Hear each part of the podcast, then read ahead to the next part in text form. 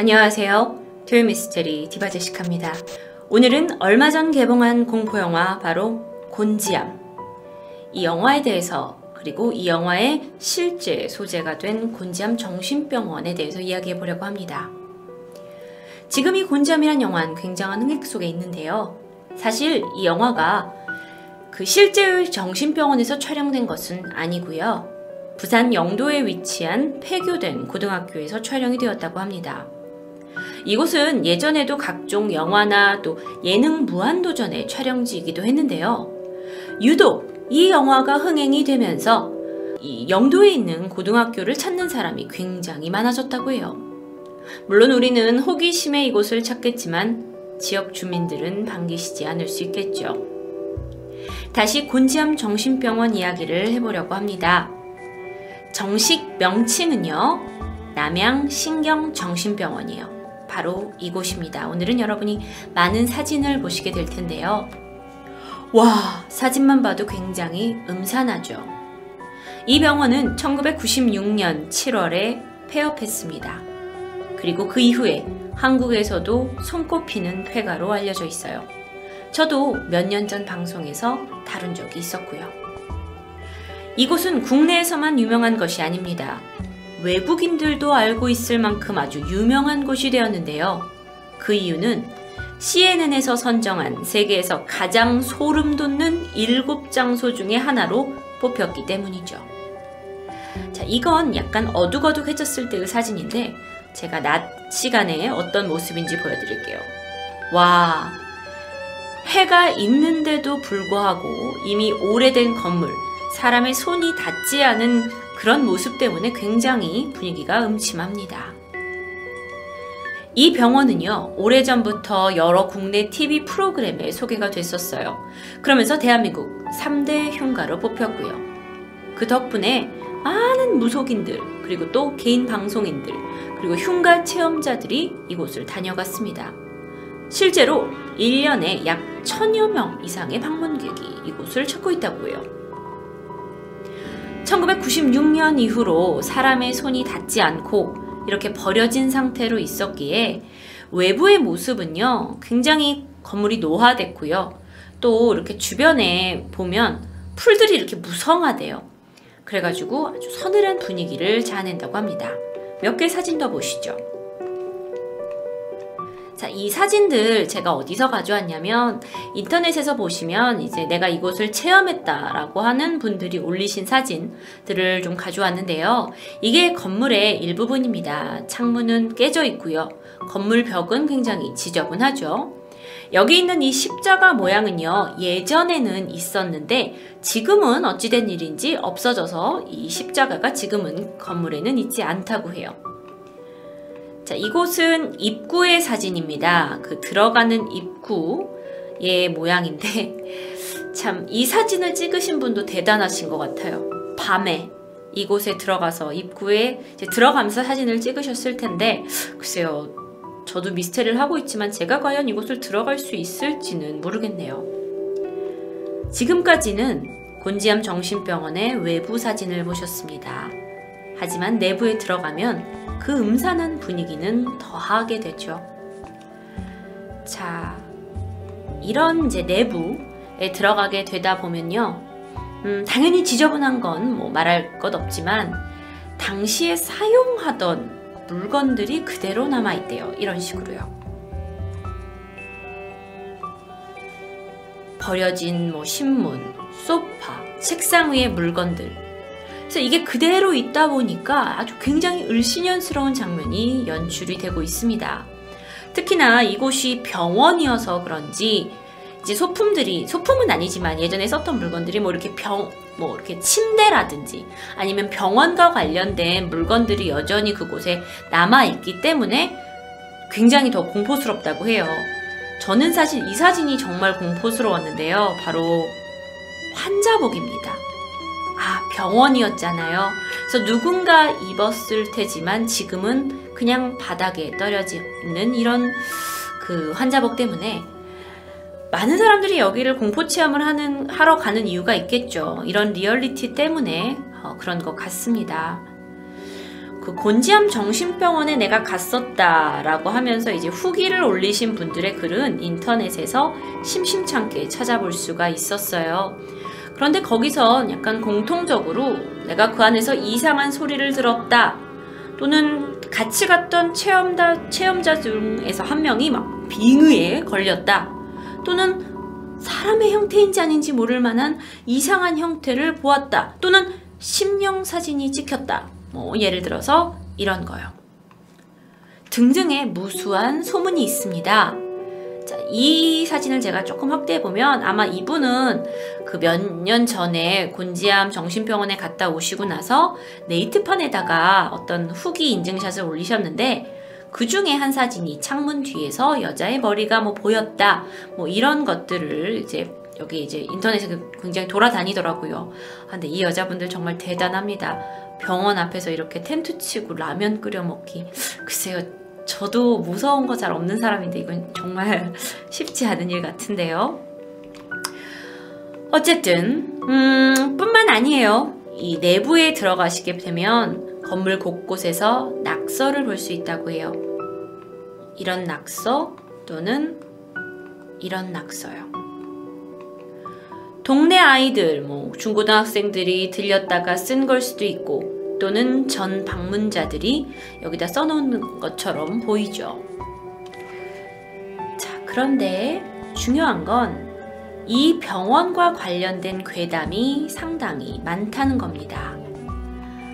어, 어떤 괴담이 있는지 제가 지금부터 좀 말씀을 드리려고 해요. 곤지암 정신병원과 관련된 괴담. 뭐 예를 들어서 영화에도 반영이 됐는데 예전에 이 병원의 원장님이 정신병이 있었다. 그래서 환자들을 폭행했다. 원장이 귀신에 홀린 거더라. 그래서 환자들을 살인하는 사건이 벌어졌다. 정말 이야기가 무성한데요. 사실 이 소문들을 입증할 만한 어떠한 사실도 전해진 건 없습니다. 그러니까 소문만 무성한 거죠. 사실 이곳이 예전에 정신병원이었다라는 사실 자체로 그리고 버려진 건물로 이렇게 모양이 좀 흉측해졌다라는 것만으로도 이러한 무성한 소문들을 만들어낼 좋은 소재거리가 아니었을까라는 생각이 드는데요. 그래도 그 와중에 몇 가지 괴담을 살펴볼게요. 이 곤지암 정신병원을 이제 돌아다닌 사람들 이야기에 따르면 이 안에서 내부에 문들이 있잖아요. 내부에 뭐 여러 가지 문. 근데 그 문들이 다 열린대요. 왜냐면 뭐 오래도 됐고 녹슬었고 부서진 것도 있고 그래서 쉽게 문을 열고 들어갈 수 있다고 합니다. 하지만 유일하게 221호실의 문은 굳게 닫혀 있다고 해요. 이 사진은 참고 사진입니다. 어떤 방이 221호인지는 저도 잘 모르겠어요. 그리고 이에 대해서는 이상하잖아요. 다른 문은 다 열리는데 이것만 안 열리니까. 그래서 흉가 체험을 하고 온 사람들은 여러 가지 이야기를 만들어내기 시작합니다. 뭐한 예로는 이 221호에 머물렀던 환자가 있는데 그 환자가 자살을 했다. 그런데 그 홀령이 이 방을 떠나지 못하고 지금까지 문을 굳게 닫은 채 지키고 있다라는 괴담이 있다고 합니다. 또 다른 괴담이 있어요. 집단 자살에 관련된 것인데요. 이 전해지기로는요, 곤지암 정신병원의 의사들이 환자들을 대상으로 이것저것 실험을 했다고 해요. 여러분, 이건 사실이 아니라 제가 전해지고 있는 괴담을 말씀드리는 겁니다. 그리고 이 밑에 사진은 영화, 공포영화 기담의 장면을 캡처했습니다. 그러니까 본 정신병원과는 전혀 관련이 없죠. 그래서 이 의사들이 환자들한테 실험을 막 하다가 한 사람씩 죽어나갔고 결국 마지막까지 견디다 견디다 42명의 환자들은 이곳에서 자살로 삶을 마감했다라는 괴담이 있습니다. 다시 한번 이 괴담들을 증명할 어떠한 사실도 없습니다. 그런데 괴담은 계속돼요. 이 곤지암 병원에 그 전 원장이 이곳에서 자살을 했다라는 이야기가 있었지만 실제로는 그 전 원장은 이곳에서 자살하지 않았다고 해요. 그는 지병으로 죽었고요. 자식들이 이 병원을 이제 물려받게 된 거라고 합니다. 자, 그런데 자식들이 병원을 물려받았는데 왜 이, 이렇게 되었을까요? 어, 사실 그 자식들은 이 병원에 대한 운영 의지가 없었다고 해요. 그리고 또 여건도 마땅치 않았고요. 한 네티즌에 따르면요. 설립할 당시 이 병원까지 수도 라인이 들어오지 않았대요. 그래서 물을 사용해야 하잖아요. 그러면 외부에서 급수차, 그러니까 물을 실은 차가 이렇게 와가지고 물을 공급해줘야 되는 거예요. 쉽지 않죠. 게다가 이 곤지암 병원 근처에 팔당댐이 건설되면서 이 상류 지역에 있었던 곤지암 정신병원이 보호구역으로 지정이 되었다고 해요. 그래서 그에 따라 이 병원에다가 하수 처리 시설을 건설해야 했습니다. 돈이 들게 되죠. 그러니까 이 설치 비용 때문에 건물주하고 이 원장 뭐, 뭐 병원 측하고 다툼이 있었던 것 같아요. 그래서 이 문제로 골머리를 앓던 이제 원장 가족들이 나는 운영하지 않겠다라고 했고 결국 병원 문을 닫게 됩니다. 그때가 1996년이었고요. 그때 이래로 이 병원은 계속 문을 닫게 되죠. 그런데 그 이후에 어쩐 일인지 건물주가 미국으로 건너가게 되면서 자연히 그냥 방치된 건물이 된 것입니다. 그렇다면 우리는 의문이 들죠. 아니, 이렇게 전 세계적으로 유명한 폐가가 됐는데 왜 아직도 문을 닫지 않고 운영하고 있는 거죠? 이 곤지암 정신병원은요, 워낙 유명한 탓에 1년 내내 특히 여름이 되면요, 이 공포 체험단들이 몰려와가지고 지역 주민들이 몸살을 앓고 있다고 해요. 괜히 이제 애꿎은 지역 주민들이 피해를 보고 있는 거죠. 사실 이렇게 동네에 폐가가 있고 그래서 그걸 구경한다고 사람들이 기웃기웃 거리는 걸 주민들이 좋아할 리는 없겠죠. 그런데 한 이야기에 따르면 이 주민들은 이 흉물스러운 병원 건물보다 떼지어서 다니는 사람들이 더 공포스럽다고 말했다고 해요. 심지어는요, 이 병원 앞에서, 여기가 바로 병원의 입구예요. 하지만 이건 과거 사진입니다. 병원 입구에서 술판을 벌이는 사람들이 있어요. 병원 내부에서도 그렇고요. 여러분도 아시겠지만 많은 분들이 이 앞에서 뭐 이제 사진도 찍고 또 방문했다는 사람도 워낙 많이 있었잖아요. 병원에 들어가지 못하도록 이렇게 펜스가 쳐져 있다고 해요. 여기만 펜스가 쳐져 있는 게 아니라요. 이게 제가 지도를 보니까 요 입구가 있어요. 이렇게 입구 있고 요 문이 열리면 한참을 들어가야 건물이 나오게 됩니다. 정신병원 건물이 나오게 되는데 그러다 보니까 이 일대 전부를 펜스를 치게 됐대요. 사람들이 들어가지 못하도록 또 무슨 일이 생길지 모르잖아요. 그런데 어떤 방문자들이 이제 계속 여기를 들어가려고 시도를 하다가 결국 이곳에서 펜스가 쳐져 있지만 소위 개구멍 같은 거를 이제 만들게 된 거예요. 발견하게 된 거예요. 그래서 그게 입소문이 나면서 방어가 되어 있지만 또 다른 공포 체험단들이 또 와가지고 여기를 통해서 막 들어가고 막 하니까 문제가 되는 거죠. 근데 그것도 이제 옛날 이야기라고 합니다. 지금은요, 이곳이 완전 철통 방어가 되어 있다고 그래요. 이게 이제 요즘 가장 최근에 이제 어떤 사진인데요. 어, 2017년부터 이 감시 카메라를 여기에 설치했대요. 그래서 건물주가 경비를 두고 있고요. 그리고 이 앞에 보시겠지만 이제 이 건물에 대해서 이 부동산에 대해서 허위 또는 과장 보도를 할 시에는 법적 대응을 하겠다라는 현수막도 걸려 있죠. 지금은요, 이곳을 방문하고 있는 그 체험단을 아주 강력히 경찰이 단속하고 있는데요. 그래서 시간마다 순찰대가 이곳을 돌고 있다고 합니다. 그러니까 여러분, 그냥 함부로 가시면 절대 안 돼요. 그렇다면 이런 곳을 왜 주인이 아직까지 그대로 뒀는가가 다시 의문이 드는데요. 답은 이 건물 철거를 하게 되면 상속세의 이름으로 30억을 부담을 해야 합니다. 그러다 보니까 주인이 이게 부담스러워서 철거도 하지 못하고 뭐 이리저리 하지 못하게 된 거죠. 그리고 현재 이 주인은 한국에도 거주하고 있지 않다고 해요. 외국에 이민을 가셨다는 이야기도 있고요. 뭐 많은 분들이 곤지암 정신병원 이 방송을 보시고도 궁금해하실 수 있고 또 영화를 통해서도 더욱더 어떤 궁금증이 좀 이렇게 증폭되셨을 수도 있는데 사실 이곳은 아직까지도 사유지고 또 이렇게 가지 못하도록 들어가지 못하도록 그래서 추가적으로 발생할 수 있는 여러 가지 문제점을 미리 방지하고 있으니까 조심하셔야 할 것 같습니다. 여러분 이곳에 가서 귀신 한번 보겠다고 철창 신세가 될 순 없잖아요. 공포는 영화로 그리고 토요 미스테리로 즐기시고 방문은 삼가해 주세요. 그리고 이 실체 없는 소문에 스트레스를 받고 있는 주민들을 고려해 주셨으면 좋겠습니다. 토요 미스테리는 아래의 영상을 클릭하시면 다음 이야기를 들으실 수 있습니다. 안녕하세요. 토요미스테리 디바제시카입니다. 때는 지난 2010년 새벽 1시 10분쯤이었어요. 대학생이던 최 씨가 KTX 막차를 타고 동대구역에 도착했죠. 시간이 늦었지만 뭐 다행히 집까지 충분히 갈 수 있었습니다.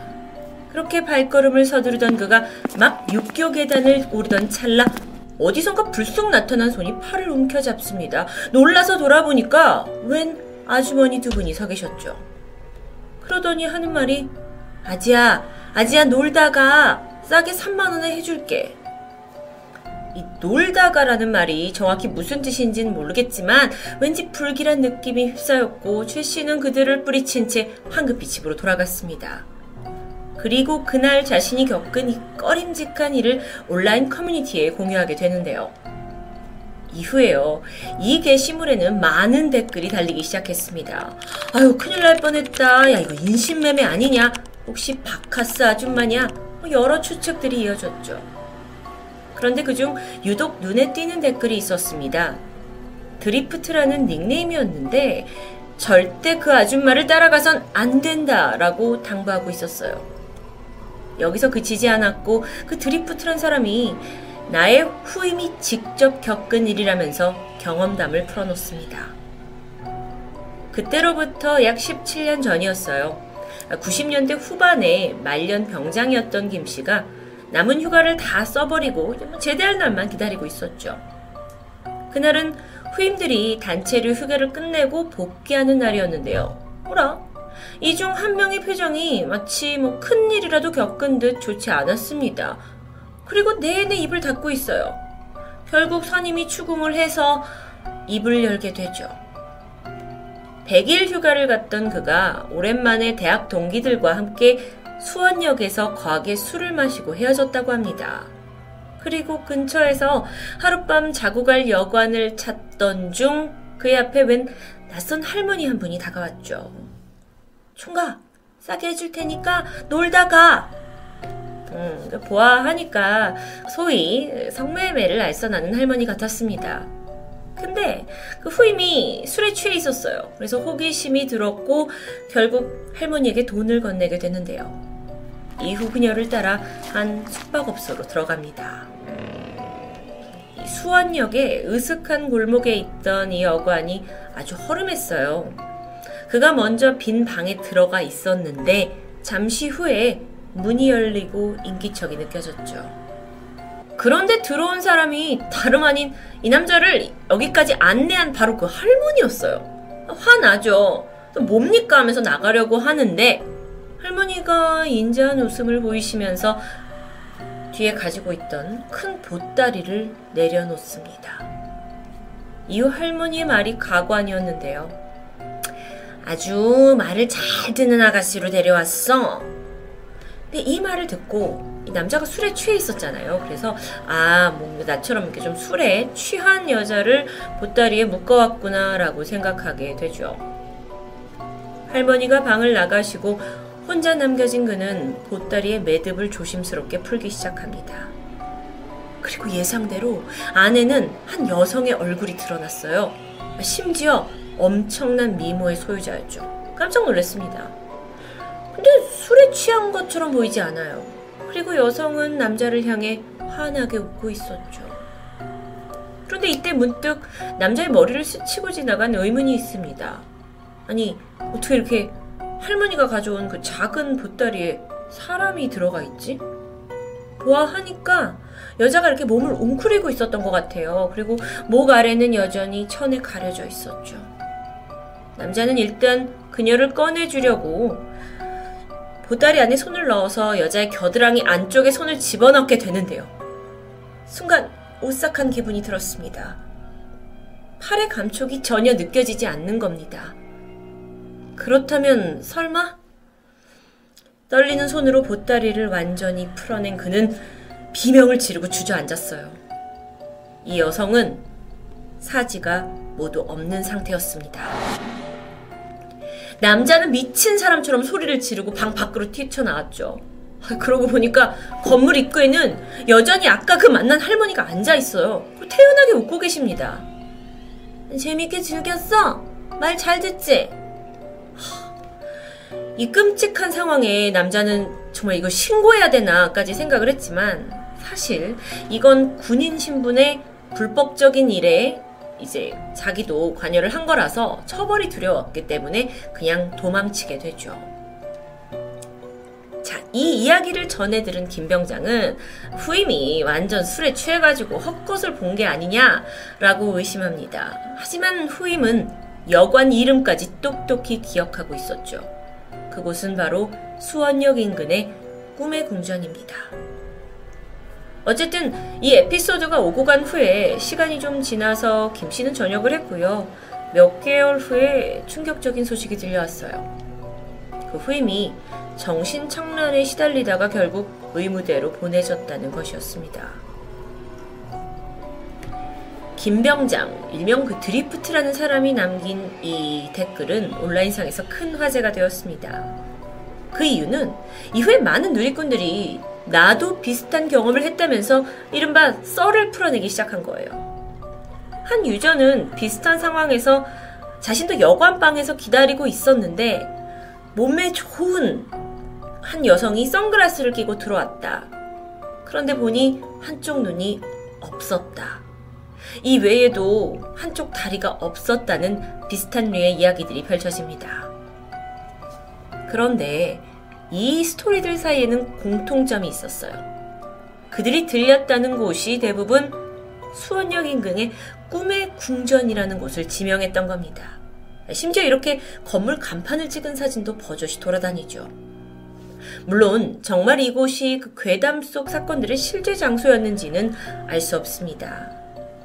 하지만 이 근처에서 오랫동안 거주해온 주민들은 행인들의 팔을 잡아 끌면서 아 놀다가 놀다가 라고 꼬드기는 할머니들의 존재를 대부분 알고 있다고 말했죠. 이 스토리가 워낙 디테일하고 또 지명까지 명확하게 등장하는 덕에 네티즌들은 한편으로 이 이야기가 실화일지도 모른다고 추측합니다. 근데 만약 이게 사실이라면요. 이건 장애인 성매매가 공공연히 이루어지고 있는 아주 아주 끔찍한 현실이에요. 또는 여성이 도망가지 못하게 강제로 장애인을 만드는 건 아닐까라는 의심을 해볼 수도 있습니다. 그렇다면 심각한 문제죠. 그런데 여기서 수원역을 둘러싼 괴담이 끝이 아닙니다.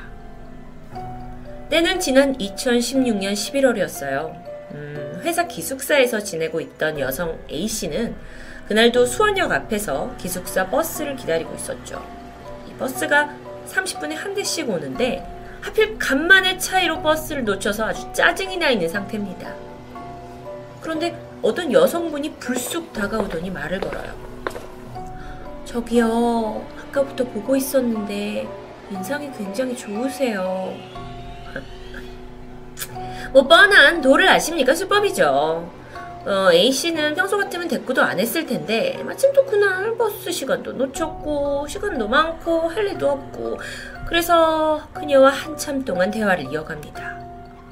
뭐 복이 얼굴에 있다느니 뭐 조상님이 뭐 어쩌다느니 착하게 살아야 된다느니 뭐 여러 말을 남기고는 어라? 예상과 다르게 호련히 사라졌는데요. 그냥 하나의 해프닝으로 끝났죠. 그런데 그로부터 한 달이 지난 12월이었어요. A씨가 같은 곳에서 버스를 기다리고 있었죠. 그런데 이번엔 좀 더 허름한 차림의 할머니가 다가오십니다. 아가씨, 내 손이 너무 시려워서 그런데 그 장갑 좀 빌려주면 안 될까? 할머니 손이 굉장히 빨갛게 막 이렇게 차갑게 돼 있었다 그래요. 걸치고 계신 옷도 너무 얇고 낡았고요. 게다가 한번 보따리까지 들고 계시네요. 마음이 약해진 A씨는 바로 장갑을 벗어드렸죠. 그리고는 어디까지 가세요? 라고 친절하게 묻게 됩니다. 할머니가 나 우리 아들 찾으러 가. 아들 찾아야 돼. 이 대화를 좀 해보니까 약간 정신이 온전치 않으시거나 또는 약간 치매가 있으신 것 같았어요. 그래서 할머니를 도와드려야겠다고 생각을 했고 정말 뭐에 홀린 듯 이 짐을 들고 할머니를 따라 나서게 되죠. 그런데 이상했습니다. 할머니가 들고 오신 이 보따리가 짐의 부피에 비해서 무게가 너무도 가벼운 겁니다. 솜이라도 들은 것처럼. 어쨌든 그렇게 한참을 걸어가다가 멈춰선 곳은 웬 양옥집 앞이었어요. 할머니가 들어와서 차라도 마시고 가라고 막무가내셨죠. 몇 번이나 거절했지만 어, 고집을 꺾을 수 없었습니다. 결국 그 집안에 마당까지 들어서게 되는데 거기서 깜짝 놀라게 돼요. 마당에는 한 달 전에 만났던 포교 활동을 했던 그 여성이 서 있는 겁니다. 그분이 굉장히 중성적인 이미지여서 얼굴이 똑똑히 기억되고 있었어요. A씨가 순간 너무 불길한 느낌이 들었죠. 그리고 도망쳐야겠다고 생각합니다. 곧장 마당을 뛰어나와서 뒤도 돌아보지 않고 무작정 골목길을 달렸어요. 그런데 아무리 달려도 큰 길이 나오지 않아요. 사실 이제 입사한 지 5개월밖에 안 된 상황이어서 회사하고 기숙사만 계속 왔다 갔다 하느라고 이 근처 지리에 익숙하지 않습니다. 게다가 느낌일 수 있겠지만 발자국 소리가 자신 쪽으로 다가오는 게 느꼈죠. 결국 A씨는 남의 집 담벼락을 넘어서 장독 사이에 몸을 숨기고는 119에 신고를 하게 돼요. 조금 후에 구조대원과 경찰이 도착했고 덕분에 그녀는 별일 없이 기숙사로 돌아갈 수 있었습니다. 도대체 그들의 정체가 뭐였을까요? 그런데 2주 뒤에 경찰로부터 수사 소식을 듣게 되는데 놀라웠죠. 예상대로 그들은 사이비 종교 집단이었습니다. 그런데 단순 포교 활동을 하는 게 아니라 이 새로운 신도를 모아서 그들에게 약을 먹여서 정신을 잃게 하고 돈을 뺏는 아주 악질적인 수법을 하고 있던 단체였던 거죠. 게다가 더 소름 끼치는 건 A씨가 이미 한 달 전부터 그들의 타겟, 그러니까 먹잇감이 되어왔다는 거예요. 한 달 내내 그녀를 지켜보면서 동선과 몇 시에 오는지를 다 파악했고요. 마침 그 도움이 굉장히 필요해 보이는, 힘들어 보이는 할머니를 이용해서 그녀를 유인해 냈던 겁니다. 이 사건을 여러분이 직접 겪으셨다면 어땠을까요? A씨는 한동안 정신과 치료를 받을 만큼 두려움에 떨었고 또 혹시나 하는 마음에 회사까지 그만둔 상태입니다. 그리고 현재는 결코 수원역 근처를 얼씬도 하지 않는다고 말해요. 그런데요, 도대체 왜 그 수많은 역들 중에 유독 이런 수원역에만 음침한 괴담이 떠도는 걸까요? 그걸 조금 분석해보면 아이러니하게도 수원역의 좋은 교통 조건 때문이라는 말이 있습니다. 그러니까 수원이라는 지역이 지방에서 서울로 향하는 아주 중요한 길목에 자리 잡고 있기 때문에 전국에서 외지인들이 모이는 핵심 지역이 되고 있는 거죠. 그래서 만남의 광장으로 이용되다 보니 뭐 아시겠지만 수원역 근처에는 각종 유흥 시설과 여관들이 늘어났고 그 안에서는 크고 작은 사건들이 생겨났습니다. 또 상대적으로 사회 초년층 그리고 외국인 노동자들이 많다 보니까 이들을 이용해서 포교 활동을 하겠다라는 사람들도 늘어나게 됐다고 하는데요. 음, 게다가 한때 뒷골목에서 성행했던 불법 성매매 업소들도 어쩌면 이 수원역의 이미지를 쇠퇴시키는데 한 몫을 하지 않았을까요? 그러면서 이런 불쾌한 이야기들이 더해지고 더해지면서 유독 수원역 괴담이 퍼지게 된 것은 아닐까 생각합니다. 물론 지금은 수원역 일대에 뭐 대형 백화점에 호텔까지 들어서면서 분위기가 훨씬 음, 도시 같고 밝아졌죠. 수원시는 이 특히나 불법 성매매 업소에 대해서 대대적인 단속 철거를 하겠다고 예고한 상태입니다. 무법지대로 불렸던 그 약간 치안 문제도 많이 개선되고 있다고 하고요. 장애인 성매매 혹은 인신매매라는 아주 불편한 내용을 담고 있는 수원역 그리고 꿈의 궁전 괴담. 도대체 이 이야기가 어디서 시작되었는지 출처를 알 수 없습니다. 어쩌면 전해지는 과정에서 살이 더 더해지면서 괴담화가 되었을 수도 있죠. 하지만 이것이 불법적인 일을 시도한 사람들이 겪은 또는 그런 소재를 상상해 만들어진 이야기란 점에서 분명 경각심을 가져야 하지 않을까 생각해 봅니다. 토요미스테리 디바제시카였습니다. 안녕하세요. 토요미스테리 디바제시카입니다. 오늘 이야기는 서울시 관악구 청룡동에 사는 유상호 씨가 겪은 실화로 한 온라인 카페를 통해 세상에 알려지게 됐습니다.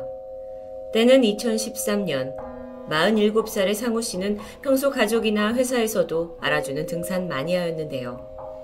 그가 등산을 시작하게 된 계기는 건강검진에서 혈당과 콜레스테롤 수치가 다소 높게 나왔고 의사가 체중 관리 목적으로 등산을 추천하면서 시작됩니다. 이후 그는 주말마다 한두 차례 집에서 가까운 관악산을 오르기 시작했고 점점 등산의 매력에 푹 빠지게 됩니다. 서울 경기도권 사람들이 자주 찾는 관악산. 높이가 629m로 그리 높지는 않습니다. 그런데 능선 곳곳이 가파른 바위 지형으로 되어 있다 보니까 코스에 따라서 때로는 스릴감 넘치는 등산을 할 수 있기 때문에 초보 등산객부터 전문 등산객까지 누구나 즐겨 찾고 있는 산이죠. 그런 관악산에 한 가지 단점이 있다면 이곳을 찾는 사람들이 워낙 많다는 겁니다. 특히 주말이 되면 발 디딜 틈 없이 등산객이 몰리고요. 종종 일부의 사람들은 술에 취해서 눈살이 찌푸려지는 장면들을 연출하기도 하죠. 상황이 이렇다 보니 상호 씨는 결국 좀 더 사람이 없는 한적한 야간 산행을 즐기게 됩니다. 그는 3년 가까이 주말마다 같은 코스로 관악산을 올랐습니다. 그러다 보니 뭐 관악산의 지형을 눈 감고도 그릴 수 있을 정도였죠. 그의 단골 코스는 서울대 정문에서 출발을 해서 호수공원을 지나고 제4야영장을 거쳐서 정상인 연주대로 향하는 코스입니다. 그렇게 관악산을 정복하던 2013년 6월 새벽 2시. 상호 씨는 그날도 어김없이 정문에서부터 야간 산행을 시작했습니다. 곧이어 제4야영장에 도착했고 익숙한 코스를 따라 연주대로 향하고 있었는데 정상까지 약 3분의 2 정도 남은 지점쯤이었을까요? 그곳에는 등산객들이 쉬어갈 수 있는 등받이가 있는 작은 벤치가 있습니다. 벤치 주변에는 소나무 세 그루가 심어져 있고요. 그날도 상호 씨는 벤치에서 잠시 쉬어가야겠다라는 생각에 발걸음을 재촉하던 그때 저 멀리 누군가 이미 벤치에 앉아 있는 게 보였습니다. 워낙 고요한 새벽이기 때문에 다른 등산객을 만날 일이 적다 보니까 그는 단번에 반가운 마음이 들었던 거예요. 그래서 좀 더 다가가 보니 앉아있는 분은 중년의 한 여성. 상호 씨가 밝은 목소리로 인사를 건넸습니다. 아이고, 일찍 오셨네요. 연주함 올라가세요. 여기서 연주함은 정상 연주대에서 한 300m 떨어진 작은 암자입니다. 수능 같은 큰 시험이 있을 때면 부모님들이 연주함에서 철야 기도를 하기도 하고 종종 이른 새벽에 내려오는 길을 볼 수 있었죠. 그런데 상호 씨의 이런 밝은 인사에 그녀는 아무런 대답이 없었습니다. 대신 입술을 달짝거리면서 뭔가 혼잣말을 중얼거리는 듯 했죠. 상호 씨는, 어, 뭐, 뭐라고 하는지 들어보고 싶긴 했지만 소리가 너무 작아서 제대로 인식되진 않습니다. 단지 달빛에 비치고 있는 그녀의 얼굴이 또렷하게 보일 뿐이었죠. 상호 씨는 이내 어색함을 견디지 못하고 서둘러 자리를 떠서 향하던 길로 갑니다. 그런데 문득 오늘따라 주변이 왠지 평소와 좀 다르다는 것을 느끼는데요. 자세히 보니 벤치 옆에 있는 소나무 주변에 전에는 보지 못한 울타리가 쳐져 있는 겁니다. 웬 울타리지? 좀 의아했지만 뭐 워낙 관악산에는 여기저기 공사가 등산로에 잦았기 때문에 별 생각 없이 그곳을 지나쳤고 그날의 야간 등산 역시 별일 없이 마무리됩니다. 그로부터 일주일이 지난 금요일 아침, 그날 상우 씨는 회사 동료들과 함께 관악산을 찾게 되는데요. 코스는 일주일 전 그가 산행을 했던 같은 코스죠. 한참을 올라가던 일행은 소나무 세 그루가 있는 그 벤치에서 쉬었다 가기로 했습니다. 그런데 가서 보니 그날따라 아주 낯선 장면이 보였습니다. 새벽 시간인데 등산객들이 북적이고 있는 거예요. 가까이 보니까 그들은 막 왁자지껄 돼지고기에 과일에 막걸리를 마시고 있었는데요. 그 반대쪽에서도 일행이 반가웠는지 아이고 와서 먹고 가시라고 권합니다. 이야기를 들어보니 바로 이 자리에서 돌아가신 분의 노제, 즉 제사를 마친 후에 음식을 받았다고 합니다. 그러고 보니 소나무 주변 울타리 옆에 푯말 하나가 세워져 있었는데 사망사고 발생 지점, 접근 금지. 이곳에서 열흘 전 한 등산객이 소나무를 잡고 비탈길을 내려가다 넘어졌는데 안타깝게도 돌에 머리를 부딪혀서 사망했다라는 이야기였죠. 아, 그래서 구청에서 울타리를 쳤던 거구나. 이 이야기에 상우 씨는 괜시리 등골이 서늘해졌습니다. 그리고 서두르자면서 동료들을 재촉해 산을 올랐죠. 그렇게 일행이 거의 정상 부근에 가까워졌을 때쯤 이번엔 힘겹게 산을 오르는 한 무리가 눈에 띄었습니다. 일반적인 등산객의 차림은 아니었고 양복을 입은 사람도 있고 또 어떤 이들은 큰 박스를 이고 있었는데요. 좀 전 아래쪽에서 노제를 지낸 후에 연무함에다가 이 위패를 안치하기 위해서 올라가는 사람들이었죠. 상호 씨와 일행은 좀 더 속도를 좀 내서 이들을 추월하기 시작합니다. 그리고 상호 씨가 맨 앞에 다다라서 무의식적으로 영정 사진을 흘낏 바라보게 되는데 순간 자리에 얼어붙고 말았죠. 사진 속의 얼굴은 지난 새벽 상호 씨가 벤치에서 봤던 바로 그 중년 여성이었습니다. 그리고 갑자기 그의 머릿속에는 그날 중년 여성이 중얼거리던 말이 또렷이 재생되기 시작합니다. 무서워요. 여기 혼자는 너무 무서워요. 2019년 인터넷을 통해 퍼지기 시작한 이 이야기는 아주 자세한 묘사 때문인지 이 산악인들 사이에서 또 일반인들 사이에서도 화제가 되었습니다. 심지어 어떤 이들은 그 실제 소나무 세 그루가 있는 벤치를 찾아서 인증하는 일도 있었죠. 여타의 도시괴담들이 그렇듯 이 이야기 역시 진위를 확인할 순 없습니다. 하지만 제가 관악산 괴담을 조사하던 중 한 가지 흥미로운 사실을 발견했는데요. 많은 산 중에 유독 관악산에서는 이렇게 오싹한 일을 겪은 사례가 다분히 많았다는 겁니다. 블로그를 통해 꾸준히 산행일지를 기록하고 있는 김 씨. 그는 매주 수요일마다 관악산 야간 산행을 즐겼고요. 그 후기를 블로그에 꾸준히 공유해왔습니다. 그러던 2006년 2월 23일, 그날의 산행 후기는 어쩐지 분위기가 사뭇 달랐는데요. 일제에 따르면 오후 6시 46분 과천 종합청사역 11번 출구에서 연주대를 향해 출발한 그는 오후 7시 50분경 연주대로 향하는 마지막 난코스, 일명 깔딱고개를 힘겹게 오르고 있었습니다. 이 깔딱고개란 곳은 나무 데크로 만들어진 계단 코스인데 연주대 정상까지 계단이 50분간 이어집니다. 그러다 보니 사람들이 숨을 깔딱댄다는 의미로 비춰지게 되죠. 그 당시가 겨울이라 해는 이미 일찌감치 졌고 어둠이 깔린 상태에서 그는 랜턴 하나를 들고 계단을 하나하나를 비추면서 올라가고 있었습니다. 그런데 바로 그때 김 씨의 눈앞에 웬 두 발이 불쑥 보였죠. 맨발에 고무신만 신은 모습입니다. 놀란 그가 고개를 들어보니 40대쯤 돼 보이는 한 아주머니가 계단 한가운데 앉아 있습니다. 놀란 기색을 감추려고 하고 인사를 건넸지만 그녀는 아무런 대꾸도 하지 않았죠. 등산복이 아니었고 어딘가 불편해 보이는 꼿꼿한 자세로 앉아 있는 아주머니. 김 씨는 랜턴을 아주머니 쪽으로 비추게 됩니다. 그리고 잠시 후 숨이 멎을 듯한 공포를 느끼는데요. 아주머니의 눈동자가 검은 동공 없이 오직 흰자로만 차 있는 것이었습니다. 얼른 불을 치웠지만 잘못 본 건지 김씨는 일단 걸음을 재촉해서 그녀를 지나치고 연주대로 향했습니다.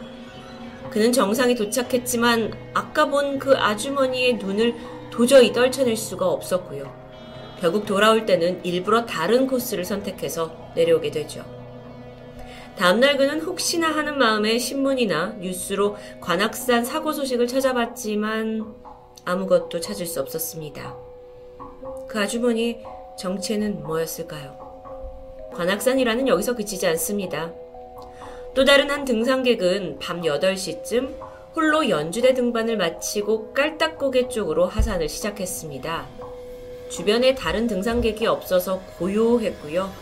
오직 계곡물 흐르는 소리와 바람에 스치는 나뭇가지 소리만 들려오던 중 바로 그때 저 멀리서 누군가 판소리를 열창하는 목소리가 쩌렁쩌렁 들려왔습니다. 뭐 산에서 충분히 있을 수 있는 일이죠. 그런데 이상하게도 그 목소리가 순식간에 빠르게 가까워지는 것 같았어요. 그리고 곧이어 반대편에서 왜소한 몸집의 할머니 한 분이 그 판소리를 열창하면서 빠른 속도로 다가온 것을 알아차립니다. 여기는 성인 남성도 숨을 헐떡일 만한 아주 가파른 계단인데 그걸 쉬지 않고 빠른 속도로 내려오는 할머니. 할머니는 순식간에 그를 지나치더니 연주대 쪽으로 자취를 감췄습니다. 이 경험을 인터넷을 통해 남긴 사람은 그날의 기억을 평생 잊을 수 없다고 말합니다. 정말 아주 순식간이었지만 너무도 빠르게 다가온 그 할머니의 존재가 과연 평범한 사람이었는지가 지금도 의심스럽다고 말하는데요. 많은 등산객이 찾는 관악산의 정상 연주대, 그리고 그 인근에 위치한 작은 암자 연주암까지. 이 연주암 앞들에 있는 석상은 특히나 영험하다는 소문이 자자해서 국내에서도 손꼽히는 유명한 기도터로 알려져 있습니다. 그렇다 보니 이곳은 365일 내내 수많은 사람들의 기도가 올려지는 곳이 되었죠. 그런데 무속인들은 산에는 우리가 흔히 이야기하는 산신령 같은 신들이 존재하고 특히나 큰 산일수록 그 기운이 아주 강하다고 말합니다. 그래서 기가 약한 사람들이 산에서 명상이나 기도를 하는 것이 아주 위험할 수 있는 행동이라고 경고하는데요.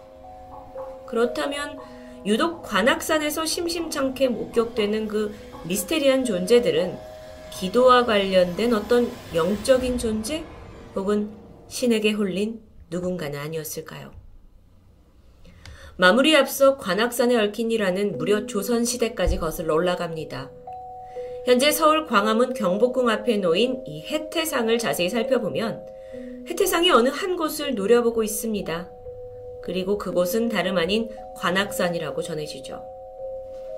관악산은 예로부터 풍수지리적으로 불의 기운이 강한 곳으로 알려지면서 조선을 건국했을 당시 관악산의 화기를 누르기 위해 바닷속 상상동물인 해태를 경복궁 앞에 세워서 산의 기운을 눌렀다고 전해지는데요.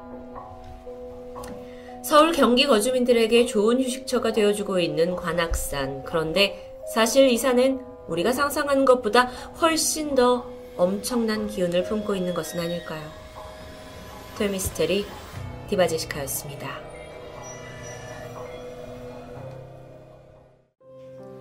안녕하세요. 토요미스테리 디바제시카입니다. 때는 1992년 지금의 프로야구팀 두산 베어스의 전신이기도 한 오비 베어스 선수들은 원정 경기를 위해 서울을 출발해 전주로 향하게 됩니다. 상대팀은 쌍방울 레이더스였죠. 쌍방울 레이더스는 1990년 3월 30일에 출범하게 된 야구단이었습니다. 전북이 연고지였기 때문에 당시에 전주 종합경기장 야구장과 군산 월명종합운동장 야구장을 홈구장으로 사용하고 있었죠. 여러분에겐 좀 낯선 팀일 수도 있을 텐데요. 쌍방울 레이더스는 1991년부터 본격적으로 프로야구 정규리그에 참가했지만 당시 8개 구단 중 간신히 7위 혹은 8위에 머물면서 최약체 팀이라는 오명을 받고 있었습니다. 그렇게 서울에서 한참을 달려 전주에 도착한 오비베어스 선수들. 그들은 지정된 숙소인 코아 호텔에 짐을 풀게 됩니다. 코아 호텔은 1985년 전주시 서노송동에 문을 연 4성급 호텔이었는데요.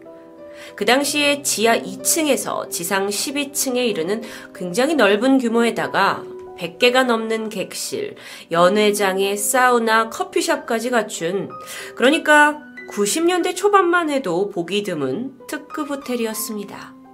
그러다 보니 이곳은 개장 직후 전주의 명물로 떠오르면서 꾸준히 많은 시민들과 관광객의 사랑을 받아오게 되죠.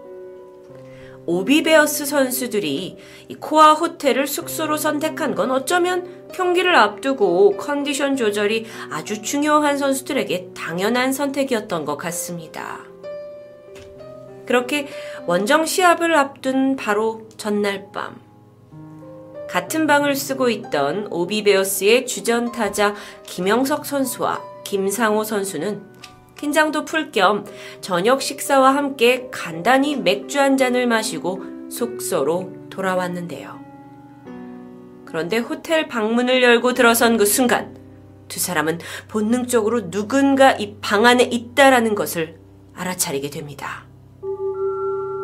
그들의 눈앞에는 검은 실루엣이 침대에 걸쳐 앉아 있는 것이 보였는데요. 자세히 보니까 생전 처음 보는 한 여성의 얼굴입니다. 그녀는 아무런 표정도 없이 미동도 없이 그저 침대에 걸터 앉아 있었죠. 누, 누구세요? 이 섬뜩한 상황에서도 선수들이 용기를 내어 물어보지만 그녀는 아무런 대답을 하지 않습니다. 왠지 모를 이 말도 안 되는 기운이 넘쳐오면서 두 선수가 일단은 옆방으로 가게 돼요. 그리고 문을 두드리면서 다른 동료에게 도움을 청합니다. 우리 방에 이상한 사람이 있다고. 그리고 다시 동료와 함께 방에 돌아왔을 때 이미 그녀는 감쪽같이 사라져 버렸죠. 평소 김영석 선수와 김상호 선수는 팀 내에서도 술을 즐겨 한다 소문이 있었다고 합니다. 그래서 동료들은 아이 둘이서 술 먹고 취해서 헛것을 본 거라고 웃어 넘기고 마는데요.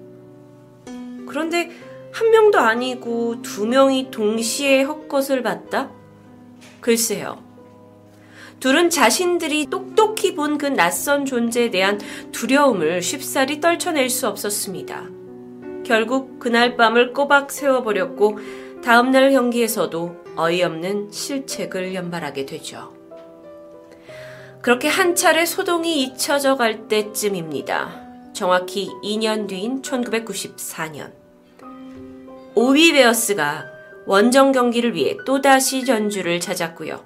이번에도 코아 호텔에 묵게 됩니다. 당시 포수였던 박현영 선수는 자신의 방에서 일찌감치 잠에 들었는데요. 그런데 한밤중에 이상한 인기척을 느꼈고 이에 잠에서 깨어납니다. 눈을 힘겹게 뜬 그가 발견한 것은 바로 자신의 침대 바로 옆에 우두커니 서서 자신을 똑바로 내려다보고 있는 웬 검은 양복의 남성이었죠. 박선수는 처음에 그가 강도라고 생각합니다. 그리고 자신도 운동선수기 때문에 그를 제압할 수 있을 거라 생각하죠. 박선수가 어둠 속에서 눈을 부릅떴고요. 그리고 일단 그 남자의 얼굴을 제대로 확인하려고 했는데요. 곧이어 선수는 온몸이 굳은 채로 숨조차 제대로 내쉴 수가 없었습니다. 그 이유는 그 남성에게는 눈, 코, 입이 안 보였기 때문이에요. 박 선수가 아! 소리를 지르고 말았죠. 그리고 이 소리를 듣고 옆 침대에 있던 동료 선수가 깨어납니다. 그가 바로 2년 전에 이 호텔에서 이상한 일을 겪었던 김상호 선수였어요. 김 선수는 자신이 2년 전에 본 그 여성이 귀신이라고 굳게 믿고 있었다고 합니다. 그래서 이미 전주에 오기 전 무속인에게서 퇴마 부적을 받아왔었는데요. 김 선수가 소리에 깼고 허둥지둥 가방에서 부적을 꺼내듭니다. 아, 그러자 믿기 힘든 일이 벌어졌는데요. 갑자기 아무런 이유 없이 방 안의 침대가 마치 지진이라도 난 듯 요동치기 시작했던 겁니다. 이 말도 안 되는 상황에 공포에 휩싸인 두 선수는 곧장 방을 뛰쳐나왔고 트레이너 방으로 도망쳤습니다. 휴, 그렇게 전주 코아 호텔에서 길고 힘든 밤이 겨우 끝나게 됩니다. 그리고 한 달 뒤, 김상호 선수는 계속해서 가위에 시달리고 있었습니다. 여자 귀신이 몸에 올라탄 채 목을 조르는 아주 끔찍한 경험인데요. 장소는 어김없이 전주의 코아 호텔. 결국 오비 선수들 사이에서는 이 호텔에 확실히 귀신이 있다라는 소문이 퍼졌고, 이 공포감은 당연히 선수들의 컨디션에도 영향을 끼쳤겠죠. 결국 오비 베어스는 쌍방울 레이더스와의 전주 원정 경기에서는 유독 많은 패배 기록을 남기고 맙니다. 이후 잠잠했던 목격담 그리고 2년 뒤인 1996년 또다시 시작됩니다. 이번엔 다른 야구단인 현대 유니콘스 선수들이 코아 호텔에 묵게 되는데요. 어느 순간 선수들 사이에서도 이 호텔에서 귀신을 목격했다는 흉흉한 소문이 돌기 시작한 겁니다. 몇몇 선수들은 가위에 눌리면서 지난밤 잠까지 설쳤다고 하는데, 그리고 공교롭게도 8월 14일부터 16일까지 쌍방울 레이더스를 상대로 펼친 3경기에서 현대 유니콘스는 모두 패배하게 되죠. 물론 그럴 수 있습니다. 하지만 현대 유니코스는 그 당시에 결코 약체팀이 아니었습니다. 창단 직후 이 대기업 지원을 받아서 꽤 많은 거물급 선수들을 영입한 상태였고 덕분에 음, 곧장 강팀 반열에 오를 정도로 뛰어난 경기력을 선보이고 있었죠. 그런데 유독 전주에만 가면 그 쌍방울 레이더스 선수들에게 허무하게 패배를 당했는데요. 그러다가 결국 현대 유니코스는 전주에서 쌍방울 레이더스와 그해의 순위를 결정하는 아주 중요한 시합, 즉 플레이오프를 펼치게 됩니다. 그리고 이때 현대 선수들은 코아 호텔에서 머문 것을 강력하게 거부하는 일명 숙소 보이콧 사태가 벌어집니다. 이렇게 유례 없이 이 숙소에서 자지 않겠다라는 강한 반발에 구단은 어쩔 수 없이 숙소를 전주가 아닌 대전광역시 유성구에 있는 다른 호텔로 옮기게 됐는데요. 그런데 하필 이 대전 유성에서 전주까지 이어지는 고속도로가 공사 중이었고 현대 선수들은 경기 당일 전주구장에 늦게 도착을 하게 됩니다. 선수들은 몸을 제대로 풀 시간도 없이 바로 경기에 투입됐고 이런 악재 때문이었을까요? 전주에서 열린 플레이오프 1, 2차 경기 승리를 모두 쌍방울에게 내어주게 되죠. 하지만 아이러니하게도 전주가 아닌 다른 곳에서 열린 3, 4, 5차전 경기는 모두 현대가 승리를 거머쥐었습니다. 사실 이것만으로 음, 뭐 하위권에서만 머물렀던 쌍방울에게는 사실 엄청난 성적이라고 할 수 있었습니다. 마치 하늘이 쌍방울의 승리를 돕는 것 같다고나 할까요? 1996년 그해 쌍방울은 정규리그 2위라는 엄청난 성적을 거두게 됩니다. 그리고 무엇보다도 1996년 8월 14일부터 97년 4월 16일까지 홈 구장에서 17연승이라는 한국 야구 역사상의 대기록을 세우게 되죠. 그러니까 다른 도시로 가는 원정 경기를 제외하고 자신들의 전주 쪽 홈 구장에서만 무려 17번 연속으로 승리를 했다라는 건데요. 이건 아직도 우리나라 야구 역사상 깨지지 않는 대기록이라고 합니다. 실력이 좋은 팀이었다면 당연히 그럴 수 있지라고 생각할 수도 있지만 당시에 만년 꼴찌로 머물렀던 쌍방울. 그러다 보니 사람들은 여러 가지 추측과 가설을 내놓게 되죠. 유독 전주 원정 경기만 오면 컨디션 난조를 호소하며 줄줄이 패하는 야구팀들. 이 모든 건 그저 우연의 일치였을까요? 전주 코아 호텔에서 귀신이 목격됐다라는 소문은 구단을 넘어서 이제 야구 팬들에게까지 퍼지기 시작합니다. 그러다 보니 방송국에서까지 이 괴담을 본격적으로 취재하러 방문하게 됐고요. 이때 각 구단의 선수들을 찾아다니면서 당신은 코아 호텔에서 뭔가 겪은 게 없습니다 하고 인터뷰를 했고 오싹한 경험들이 하나둘씩 밝혀집니다. 심지어 당시 쌍방울 레이더스의 김성근 감독까지도 호텔 귀신에 대한 소문을 알고 있다고 말하게 되죠. 자, 이런 일파만파 커집니다. 사람들 사이에서 오 대박 전주 코아 호텔에 귀신이 있대 라는 건 마치 기정사실처럼 받아들여졌고요. 그러면 누가 가장 손해를 보겠죠? 바로 코아 호텔입니다. 예약이 줄줄이 취소됩니다. 호텔 측은 영업 손해를 봤다는 이유로 언론사에게 소송까지 걸게 되는데요. 사실 이곳을 둘러싼 괴소문은 야구 선수들의 목격담뿐만 아니었습니다. 호텔이 지어질 당시에 공사에 참여했던 인부가 불의의 사고로 호텔에서 목숨을 잃었고요.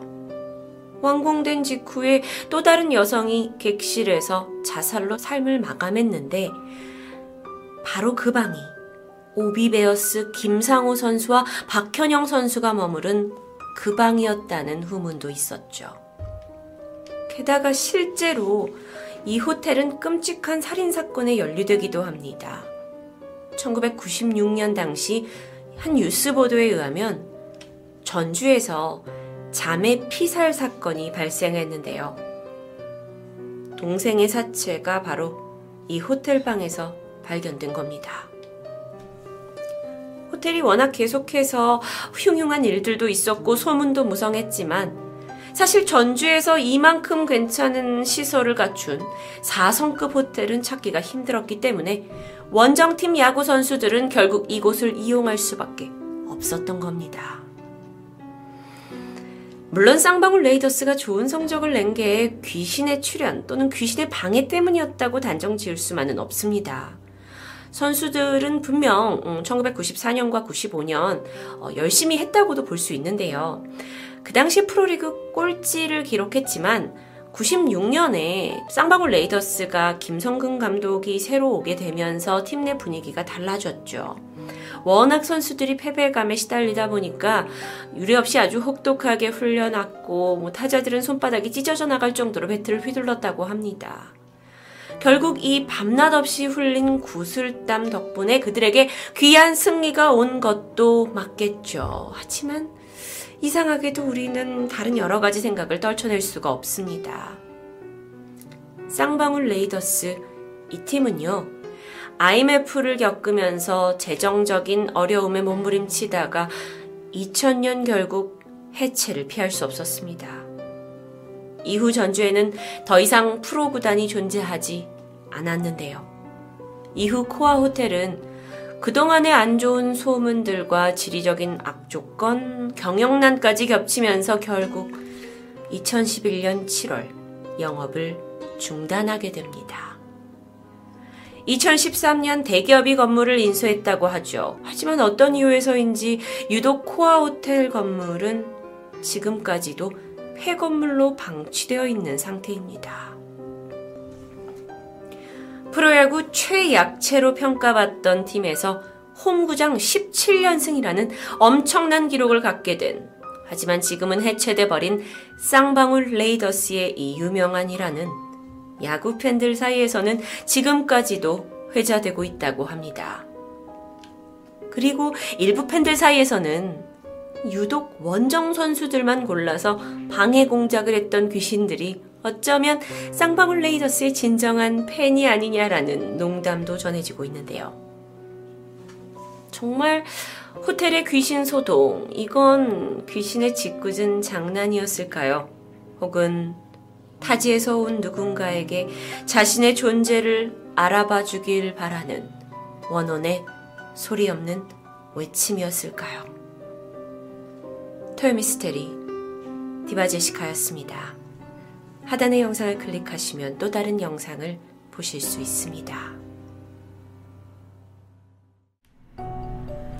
안녕하세요. 토요미스테리 디바지식합니다. 대구에서 북쪽으로 올라와 경상북도 칠곡군 가산면과 동명면 사이를 잇고 있는 약 1km 정도 되는 다부터널이 있습니다.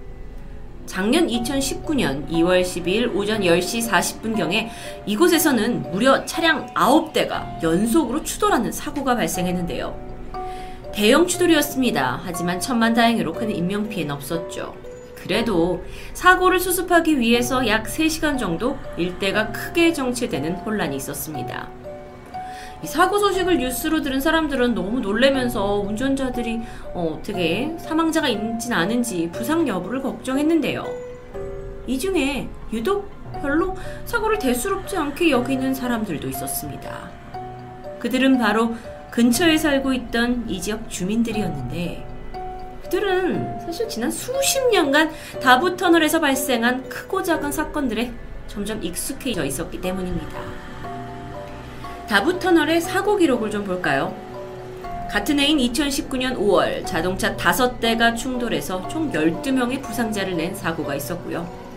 2018년엔 6중 추돌, 2017년도에는 3중 추돌과 13중 추돌, 2016년에도 7중 추돌, 2015년에는 15대의 자동차가 연속으로 부딪히는 사고도 있었습니다. 심지어 더 과거로 가서 2007년에는요, 달리고 있던 스타렉스가 앞에 있던 포터 트럭을 들이받아서 6중 추돌 사고가 발생합니다. 그리고 같은 해 1월에는 달리던 버스에 갑자기 불이 붙은 기록도 고스란히 뉴스를 통해서 남아 있었죠. 여러분이 다부 터널을 검색어에 넣으시잖아요. 그럼 유독 여기서 추돌 사고가 정말 매년 발생하고 있는 게 확연히 보이실 텐데요. 2016년 통계에 따르면 경북에 있는 터널 중 교통 발생률 2위를 차지하면서 3년간 무려 15건의 사고, 68명이 중경상을 입었다는 기록이 있습니다. 아니, 도대체 왜, 왜 이렇게 다부터널에서 사고가 많이 일어나는 걸까요? 평소보다 정체가 극심한 연휴 때, 이때가 되면 다부터널의 사고 소식은 빠지지 않고 등장합니다. 그러다 보니까 이곳이 공포터널이라는 별명까지 얻게 되었고요. 이걸 가만히 보고만 있을 수 없죠. 한국도로공사가 사고의 원인을 분석하기 위해 전문가들을 대동해서 현장을 꼼꼼하게 조사하기 시작합니다. 그리고 그 결과 한국도로공사가 사고의 원인으로 추정되는 몇 가지 사항들을 발표하게 돼요. 먼저 이 다부 터널이 산 중턱쯤에 위치하고 있습니다. 그래서 자동차가 경사를 올라가면서 급격하게 속도를 늦추다가 사고가 일어날 가능성이 있다라는 주장이었죠. 근데 여러분 오르막에서 사고가 난다? 근데 그렇다면 이게 비슷한 경사도를 가진 다른 터널에서도 사고가 나야 하는 게 아닌가 라는 반론을 할 수 있습니다. 실제로 이 다부 터널과 비슷한 경사를 가진 다른 터널에서는 다발적인 사고를 보기는 어려웠죠.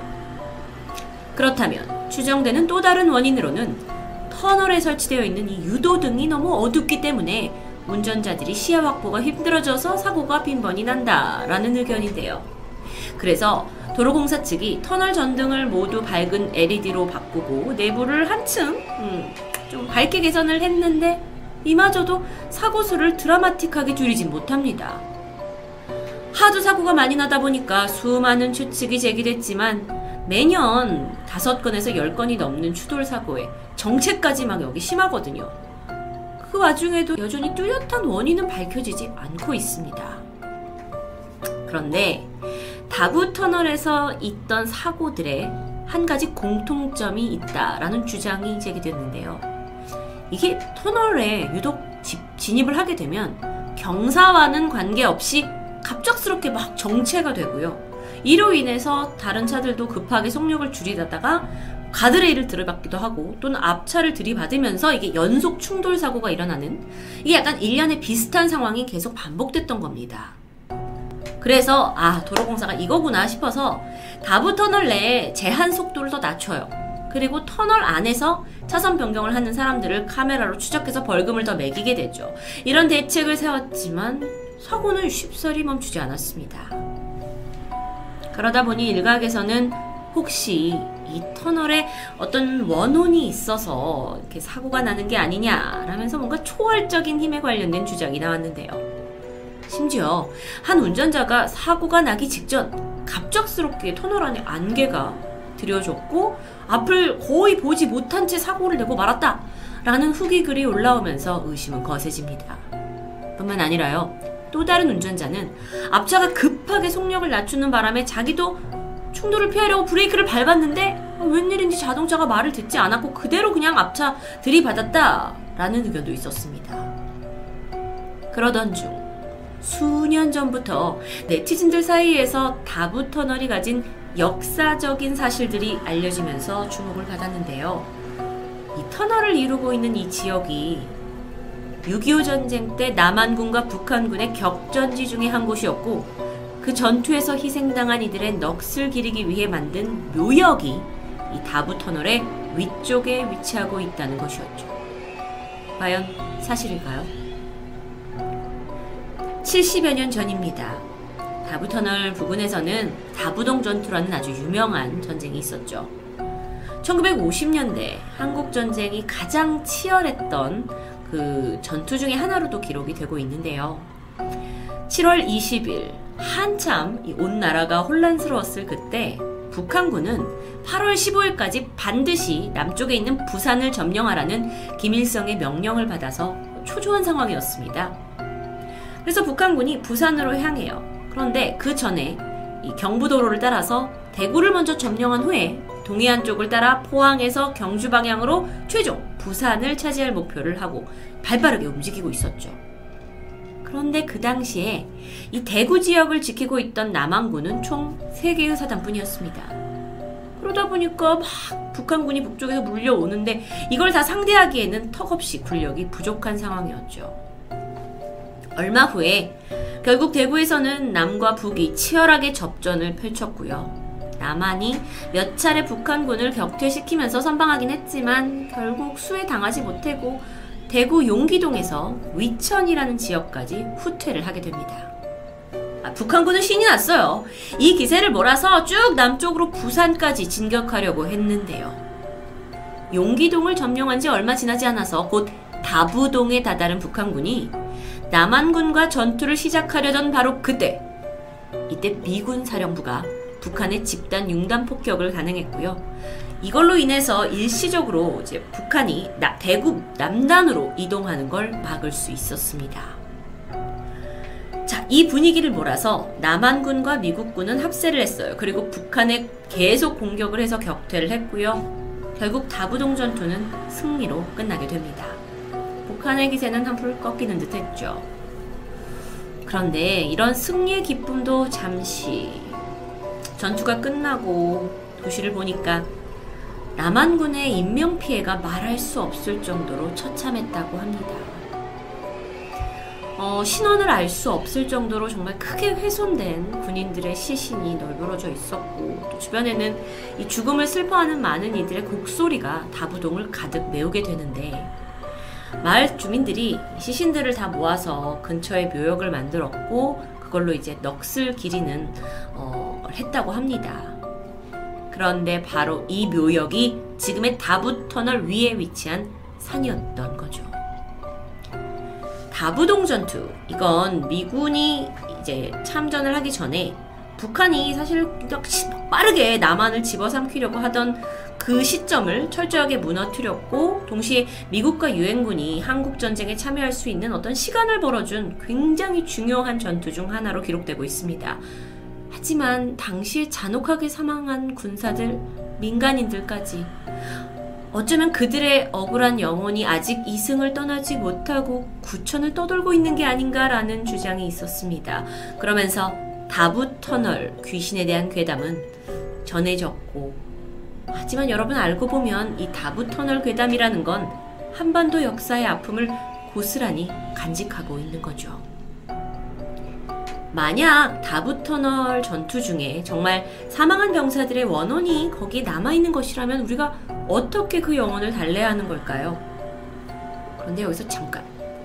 다부 터널에 관련된 이야기가 이런 귀신 관련된 괴담뿐만은 아닙니다. 터널 내 사고와 관련해 훈훈한 후일담도 있었죠. 2016년 1월입니다. 터널 안에서 또 차량 8대가 연속으로 추돌하는 사고가 일어났고 부상자까지 발생합니다. 사고 당일은 신정 연휴의 이틀째였는데 사람들이 뭐 해맞이 보러 간다, 나들이 간다 하면서 인파가 몰리니까 정체가 심해졌고요. 그 와중에 부상자를 이송하고자 구급차가 출동하는데 딱 보니까 터널 안은 차량으로 가득 차 있습니다. 그런데 이때 구급차의 사이렌이 울려 퍼지자마자 터널 안에서 흔히 우리가 얘기하는 모세의 기적이 일어나게 됩니다. 구급차가 뒤에서 들어올 수 있도록 운전자들이 다 차를 양쪽으로 붙여서 길을 터주었고요. 이 덕분에 환자를 신속히 이송할 수 있게 되었죠. 참, 음, 이삭 다부동, 다부터널 관련돼서는 귀신과 관련된 괴담만 있어서 좀 안타까웠는데 이런 훈훈한 미담도 가끔 들려온다는 건 좀 웃음을 짓게 하네요. 1995년 10월 달에 개통한 이래 정말 많은 사고가 끊임없이 발생했던 다부 터널.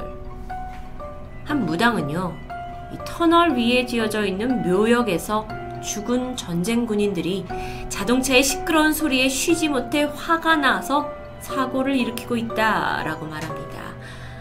어쩌면 이 이야기 또한 나라를 지키기 위해 목숨을 바쳐 싸워야 했던 그 군인들의 원혼과 관련된 것 같은데요. 또는 정말 여러 가지 우연에 의해 유독 사고가 많은 곳일 수도 있습니다. 귀신과는 상관없이요. 이유와 어쨌든 한 가지 확실한 건 다부 터널, 괴담, 그리고 그 안에 있는 이야기를 통해서 과거 대한민국을 위해 목숨 바쳐 싸운 군인들의 희생을 그리고 민간인의 희생을 다시 한번 되새길 수 있었다는 겁니다. 여러분, 이번 연휴, 물론 코로나로 인해서 여러분이 뭐 고향이나 또 부모님을 방문하는 게 조금 제한되긴 하지만 혹시 여러분이 다부 터널을 지나가신다면 오늘 스토리가 여러분께 한 번 더 마음에 와닿았으면 합니다. 운전도 조심하시고요. 토요미스테리 디바제시카입니다. 안녕하세요. 토요미스테리 디바제시카입니다. 이런 목격담이 있었어요. 되게 빠르고요. 희고 되게 긴 털을 가졌고요. 이동할 때막막 바람 같은 소리가 나기도 하고요. 제가 봤는데 하얀 털이 있었고요. 팔다리가 되게 길었고요. 그리고 숲에서 막 되게 빠르게 기어가는 걸 봤어요. 근데 얼굴이 되게 기하게 생겼더라고요. 약간 눈, 코, 입이 좀 억지로 배치한 것 같은? 아, 되게 일그러진 모양이었어요. 한국에서 많은 사람들이 이상한 생명체를 발견하고 비슷한 목격담을 내놓고 있어요. 이거의 정체가 불분명한 상태에서 사람들의 궁금증과 두려움은 커져만 갔죠. 결국에는 이, 이 생명체, 사람들이 다 공통적으로 얘기하는 이 특이한 생명체가 자주 출몰하는 지역에 이름을 따서 장산범이라 이름 짓게 됐습니다. 장산은요, 부산 해운대구에 있는 산이에요. 여기가 이제 산에서 내려다본 해운대의 무섭입니다. 장산범은 오래전부터 그곳에 출몰하고 있는 어, 괴수로 알려져 있는데요. 호랑이 같은, 마치 호랑이 같은 외형을 가졌다고 해서 장산범이라고 불린다고 합니다. 그런데 그게 꼭 호랑이의 외형을 의미하는 게 아니에요. 그 범이라는 글자가 어, 호랑이보다는 이 산 속에서 육식을 하는 커다란 덩치의 생물체를 뜻한다고 보시면 돼요. 자, 그러면 얼마나 이 부산의 장산 지역에서 발견이 됐냐? 여기서만 보고가 6건이 있었고요. 이 이후에 만월산에서 한 건, 백양산 한 건, 경상도와 전라도의 경계 지역의 지리산에서 두 건, 경주에서 한 건 등등으로 이 상당히 범위가 넓게 목격담이 계속해서 나오고 있습니다. 만약에 이 괴생명체가 한국에 실제로 존재한다면 상당히 서식 범위가 넓은 것으로 추정이 돼요.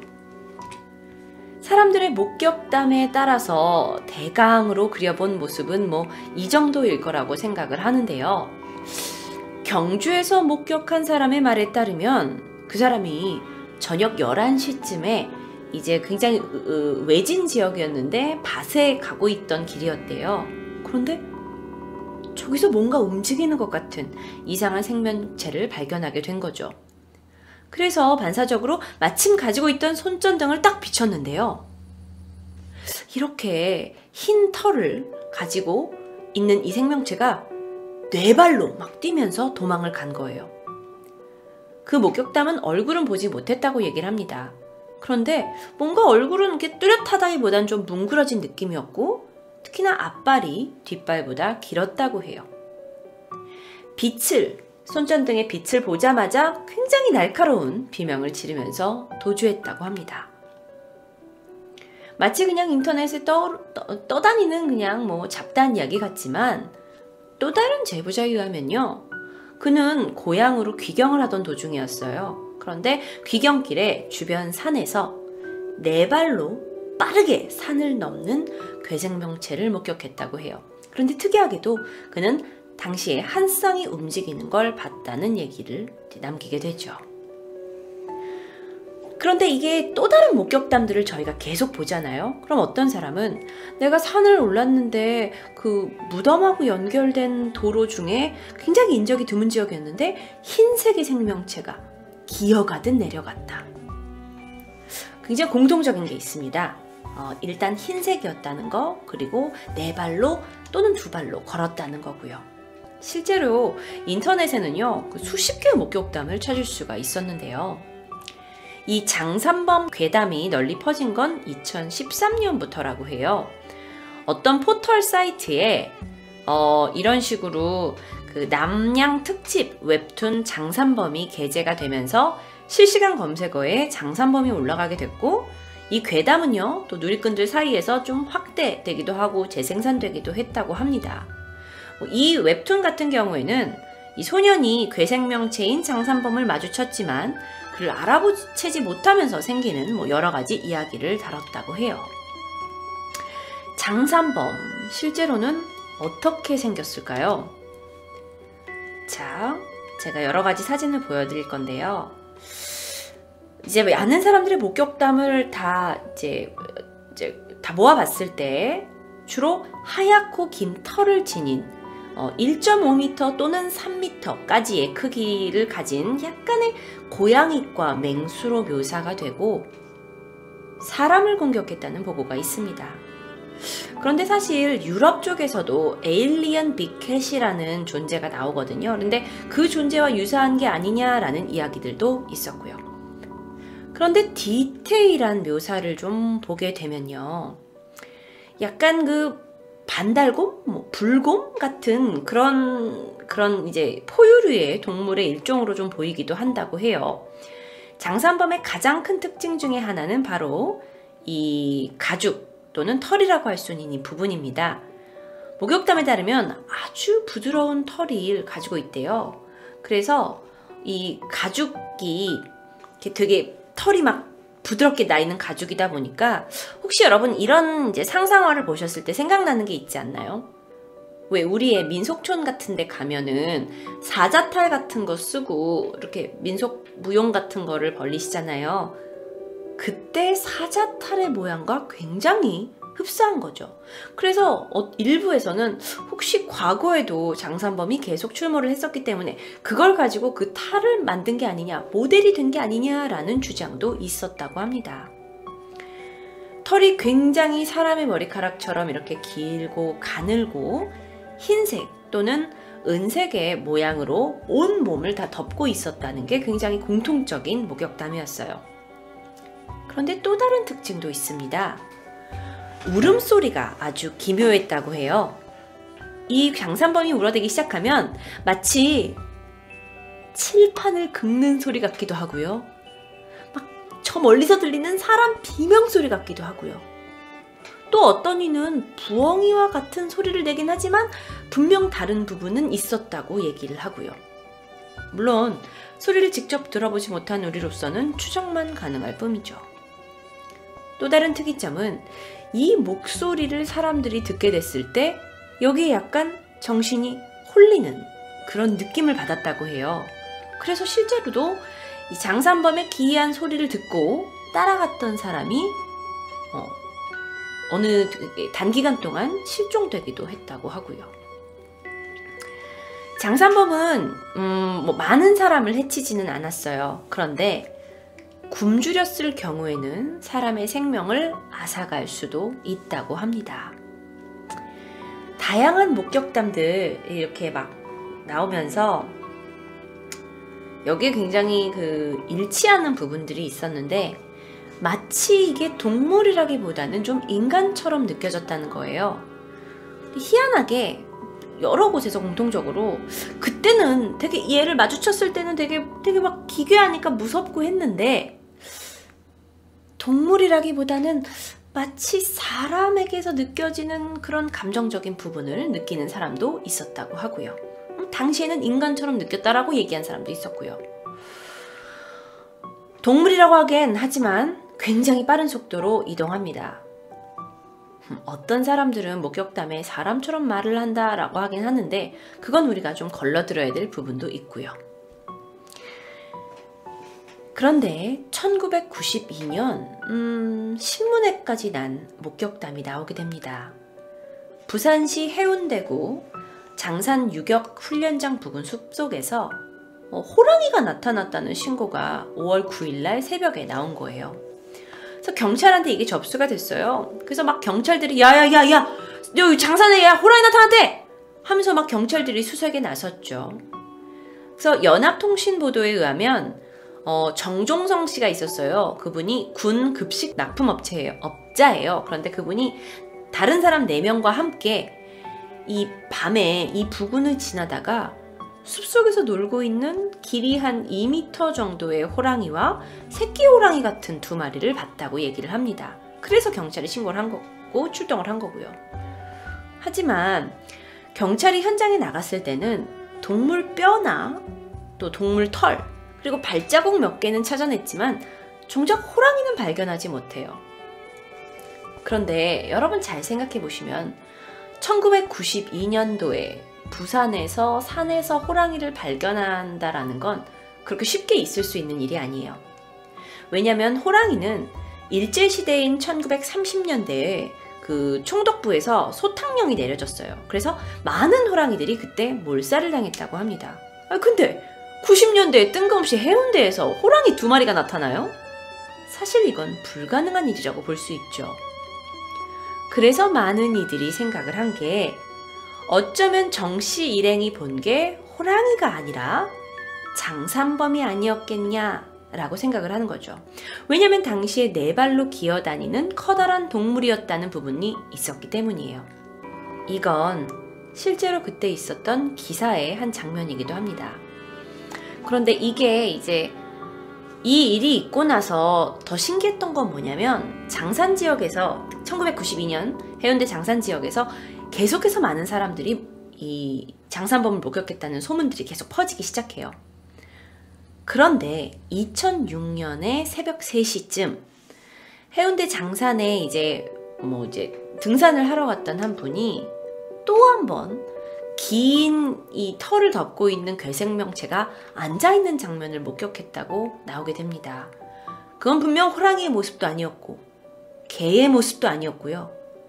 여태까지 한 번도 본 적이 없는 아주 특이한 동물의 형태였다고 해요.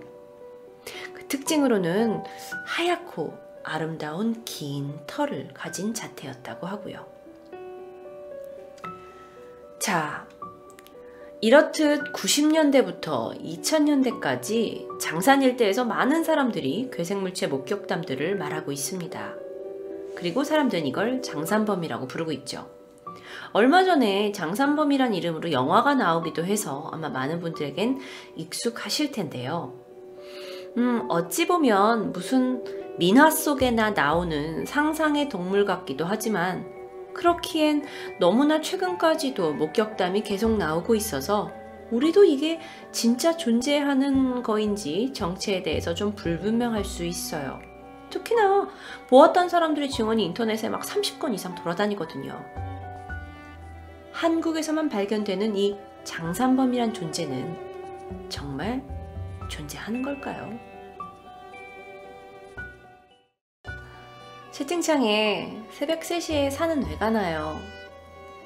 아, 근데 우리 아버님도 간혹 잠 안 오시면 동네 뒷산 정도면 다 길을 아니까 가고 새벽에도 막 가시더라고 잠 안 오니까. 그러니까 그건 충분히 그럴 수 있지 않았을까? 근데 또 그렇게 아무도 없는 시간에 거길 갔기 때문에 이상한 생명체를 마주한 건 아니었을까? 안녕하세요. 토요미스테리 디바제식합니다. 2017년 3월 16일 강원도 정선군의 한 모텔에서 30대 남성이 숨진 채 발견한 사건이 있었습니다. 그 남성은 37세 안 씨로 사인은 자살이었죠. 현장을 조사하던 경찰은 그의 겉옷 안주머니에서 유서로 추정되는 짤막한 쪽지 하나를 발견했는데요. 내용을 보니 남겨진 가족들에게 미안한 마음과 함께 도박에서 도저히 벗어날 수가 없었기에 이런 선택을 했다는 안타까운 내용이 담겨 있었습니다. 이 자살 사건 이후 신원 조사가 이루어졌고 알고 보니 안 씨가 사망하기 1년 전부터 강원랜드에 출입하면서 약 25억 원의 돈을 잃었다는 사실이 드러납니다. 도박에 빠진 한 남자의 최후라고 볼 수 있죠.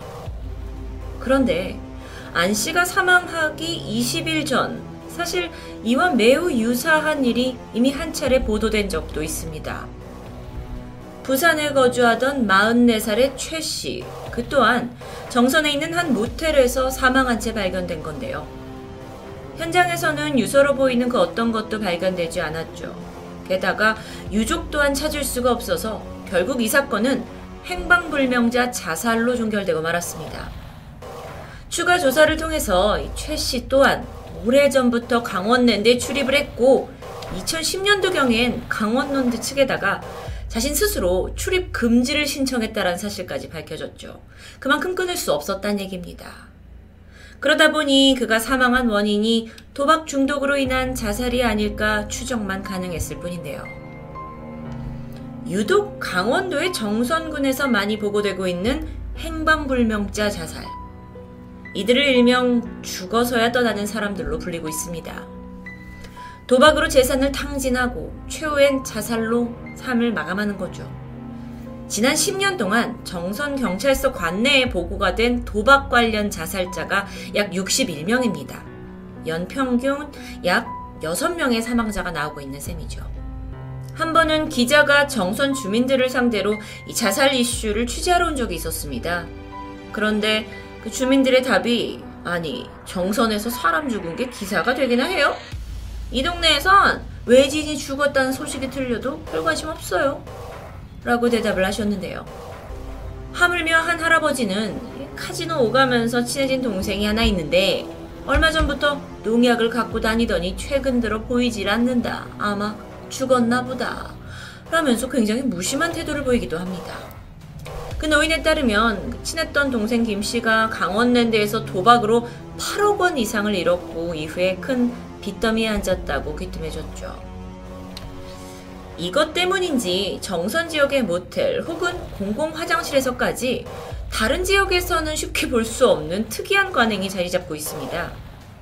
분명 안에 사람이 있음에도 불구하고 문을 두드려서 답이 없으면 바로 문을 따버리는 일이죠.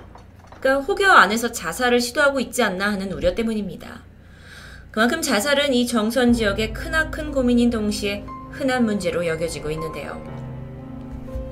이런 일화와 함께 정선에서는 오래전부터 전해지는 오싹한 소문들이 있습니다. 특히나 택시기사님들 사이에서 공공연한 이야기인데 새벽녘이면 강원랜드 인근 터널에서 정체를 알 수 없는 희미한 빨간 불빛이 목격된다는 내용이었죠. 뭐 동네마다 이런 류의 괴담은 들려오지만 사실 가장 많은 괴담이 들려오는 곳은 따로 있었습니다. 바로 강원랜드 인근의 모텔촌. 이곳은 이미 국내 유명 심령 스팟으로 자리 잡았습니다. 이 주변 모텔에서 숙박을 하면 꼭 가위에 눌린다는 제보와 함께 직접 홀령을 목격했다는 경험담까지 다양한 이야기가 전해지고 있어요. 그리고 그중 가장 유명한 일화가 있죠. 카드키 도어락 시공업자였던 김 씨. 그는 정선 하이원 리조트 신축 공사에 참여했습니다. 각 호텔 방마다 도어락을 설치하는 작업 때문에 밤 늦은 시간까지 일을 하곤 했죠. 그 당시에 하이원 리조트 주변에는 이 건설 중인 건물을 제외하고는 전혀 다른 게 없던 시절인데요. 심지어 그 흔한 가로등도 몇 개 없어서 김 씨가 밤에 작업을 할 때는 안전모 위에 있는 그 헤드라이트 하나에 의존을 해야 했을 정도죠. 워낙 인적도 드물고 또 밤늦게까지 어, 몇몇 인부들이 남아서 일을 할 때면 다 큰 성인한테도 굉장히 오싹했다고 말합니다. 그러던 어느 날 김 씨가 야간 작업으로 퇴근이 너무 늦어지게 됐어요. 그래서 주변 운영자들한테 아, 오늘은 내가 인근 모텔에서 좀 자려고 한다.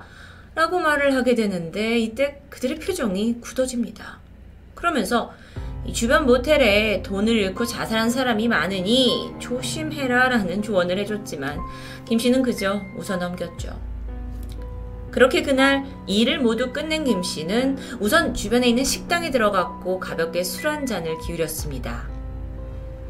이제 식당도 슬슬 정리할 때가 됐고 김 씨가 나와 보니 근처에 한 모텔이 눈에 띄었습니다. 외관이 낡았지만 뭐 현장과 가깝고 무엇보다도 숙박비가 저렴할 것처럼 보였죠. 그는 고민 없이 들어가서 방을 배정받습니다. 그곳은 작고 낡은 방이었어요. 그래도 있을 건 다 있었죠. 들어오자마자 TV를 켜고는 간단하게 샤워를 했고 오늘 놓친 야구 경기를 시청합니다. 하지만 오래 지나지 않아서 피곤함이 몰려오다 보니 잠이 쏟아졌고 그는 TV를 켠 채 깊은 잠에 빠져들었는데요. 얼마나 시간이 지났을까요? 잠을 자던 김 씨가 순간 침대 옆으로 서늘한 인기척을 느꼈습니다. 아주 이상한 느낌이었죠. 그가 살짝 고개를 돌려봤는데 침대 이 자신의 옆자리에 한 남성이 누워 있습니다. 그는 이 상황이 꿈인지 생신지 순간적으로 분간하기가 어려웠어요. 얼마 전에 다른 동료와 일을 끝내고 같이 잔 적도 있어서 헷갈렸던 거죠. 잠결에 무시하려고 했지만 이내 번쩍 눈이 떠집니다. 분명 이 방에 들어온 사람은 그날 그 사람 혼자였죠. 그렇다면 옆에 누워있는 사람은? 등줄기에서 땀이 나기 시작했고 숨 막히는 공포감에 휩싸여서 몸의 근육이 다 굳는 듯 했습니다. 그런데 이때 옆에서 중저음에 남자 목소리가 나지막히 들려와요. 어, 나 지금 모텔이야. 넌 언제쯤 도착해? 그리고 중얼거리는 듯 대화가 이어집니다. 이게 진짜가 아닐 거야 라고 생각하고 싶었지만 또렷이 귀에 들리는 목소리예요. 곧이어 다른 통화도 이어집니다. 어, 일이 바빠서 당분간 집에 못 갈 것 같아. 분명 TV에서 나온 소리는 아니었죠. 가위에 눌린 것도 더더욱 아니었습니다. 김씨는 너무도 두려운 나머지 두 눈을 꼭 감고 그냥 자는 척을 할 수밖에 없었어요. 그렇지 않으면 이 존재가 자신에게 말을 걸 것 같았으니까요. 그리고 이내 그는 정신을 잃고 맙니다. 다시 잠에 들었는지 그냥 멍해진 건지. 그러다 시간이 흘렀고 어느 시점에 김씨의 어깨를 툭툭 치는 느낌에 깨어납니다. 그러더니 들리는 소리가 얘는 뭐 이렇게 잠이 많아. 일어나! 일어나! 어렴풋 눈을 뜬 김씨. 그리고 고개를 돌려서 눈앞에 보이는 의문의 남성과 눈이 마주치자마자 그는 졸도해버리고 말았습니다. 그 모습은 혀가 길게 늘어뜨려져서 가슴까지 내려와 있었고 눈은 온통 흰자로 가득한 채 김씨를 또렷이 응시하고 있었기 때문이에요. 이게 현실이 아니길 바라면서 그렇게 의식을 잃었던 겁니다. 다음날 아침 그는 깨어나자마자 씻지도 않고 모텔방을 허둥지둥 떠났고요.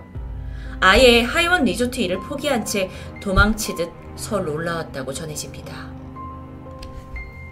사실 강원랜드 인근의 모텔에서 의문의 홀령을 봤다는 목격담은 여러 포털 사이트를 통해 심심찮게 찾아볼 수 있습니다. 그리고 댓글은 하나같이 그곳에서 자살한 사람이 많아서 어쩔 수 없다라면서 이 괴담에 신빙성을 더하고 있죠.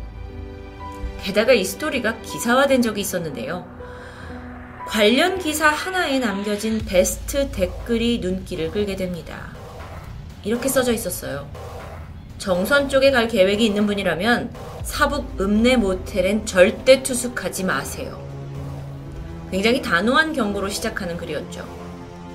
댓글에 따르면 정선 모텔들, 모텔들 가운데서도 사북 읍내에 있는 모텔들은 유독 자살한 사람이 많이 나오는 곳이라고 하고 어떤 모텔이든 간에 최소 한두 명 이상 목매어 죽은 이들이 있다는 겁니다.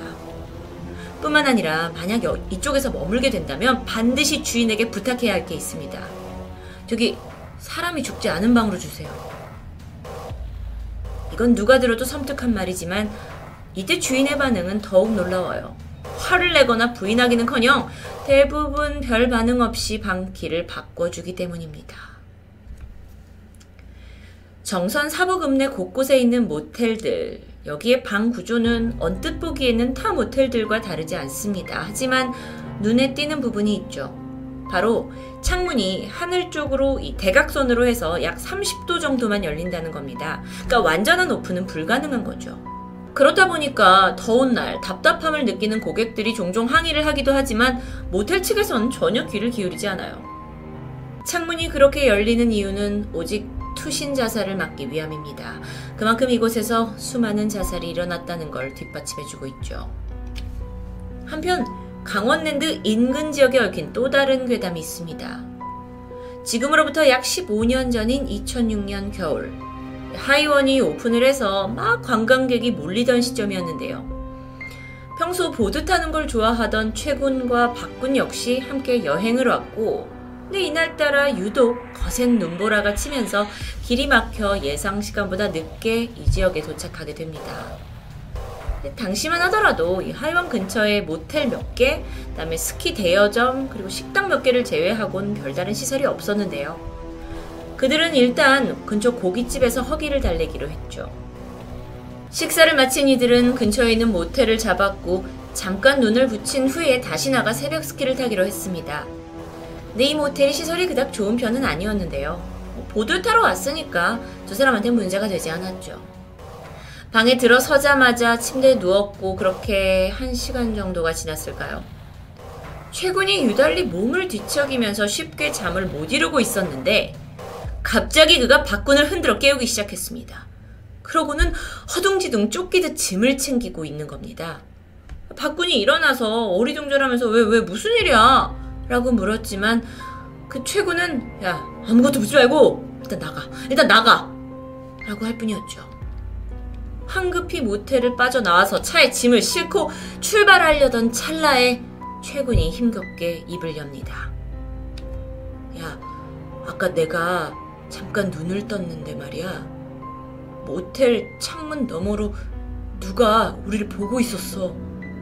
근데 눈, 코, 입이 없었어.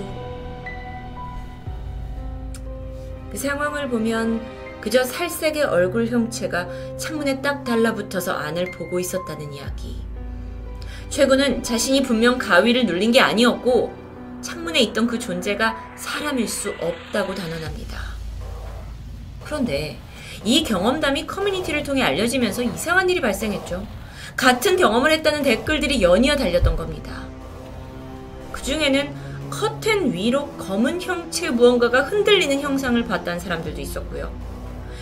혀가 길게 늘어진 사람이 자신을 물끄러미 보고 있었다는 내용도 있었습니다. 참고로 사람이 목을 매서 사망하게 되면 몸 안에 배설물들이 밖으로 배출되고 혀는 입 밖으로 길게 늘어져 나온다고 알려져 있죠. 카지노가 있는 정선 강원랜드에서 들려오는 괴담들, 특히나 도박에 빠져서 삶을 마감한 이들이 많다는 그 실제 팩트와 함께 더 리얼하게 다가오는 것 같습니다. 도박이라는 파멸의 길에 서 있는 이들은 당연히 비난받아 마땅하지만 낯선 타지에서 이렇게 죽음을 맞이하는 것은 참 안타깝고 비참한 일이 아닐 수 없는데요. 이 모든 이들의 명복을 빌면서 도박이 얼마나 많은 것을 파괴하는지 다시 한번 경각심을 가질 필요가 있어 보입니다. 강원랜드 괴담 토요미스테리 디바제시카였습니다. 안녕하세요. 토요미스테리 디바제시카입니다. 특히나 오늘은 인육, 이 무시무시한 단어에 대한 괴담과 팩트를 알아볼 텐데요. 한때 인터넷에 공포를 불러일으킨 사진 하나가 있습니다. 바로 천하장사 소시지의 인육 성분 표시인데요. 한 네티즌이 이 제품의 성분 분석표 중에 이렇게 인육이 50.235% 이런 부분을 찍어서 올리며 화제가 됩니다. 그런데 이걸 본 사람들이 재료의 절반이 인육이라고?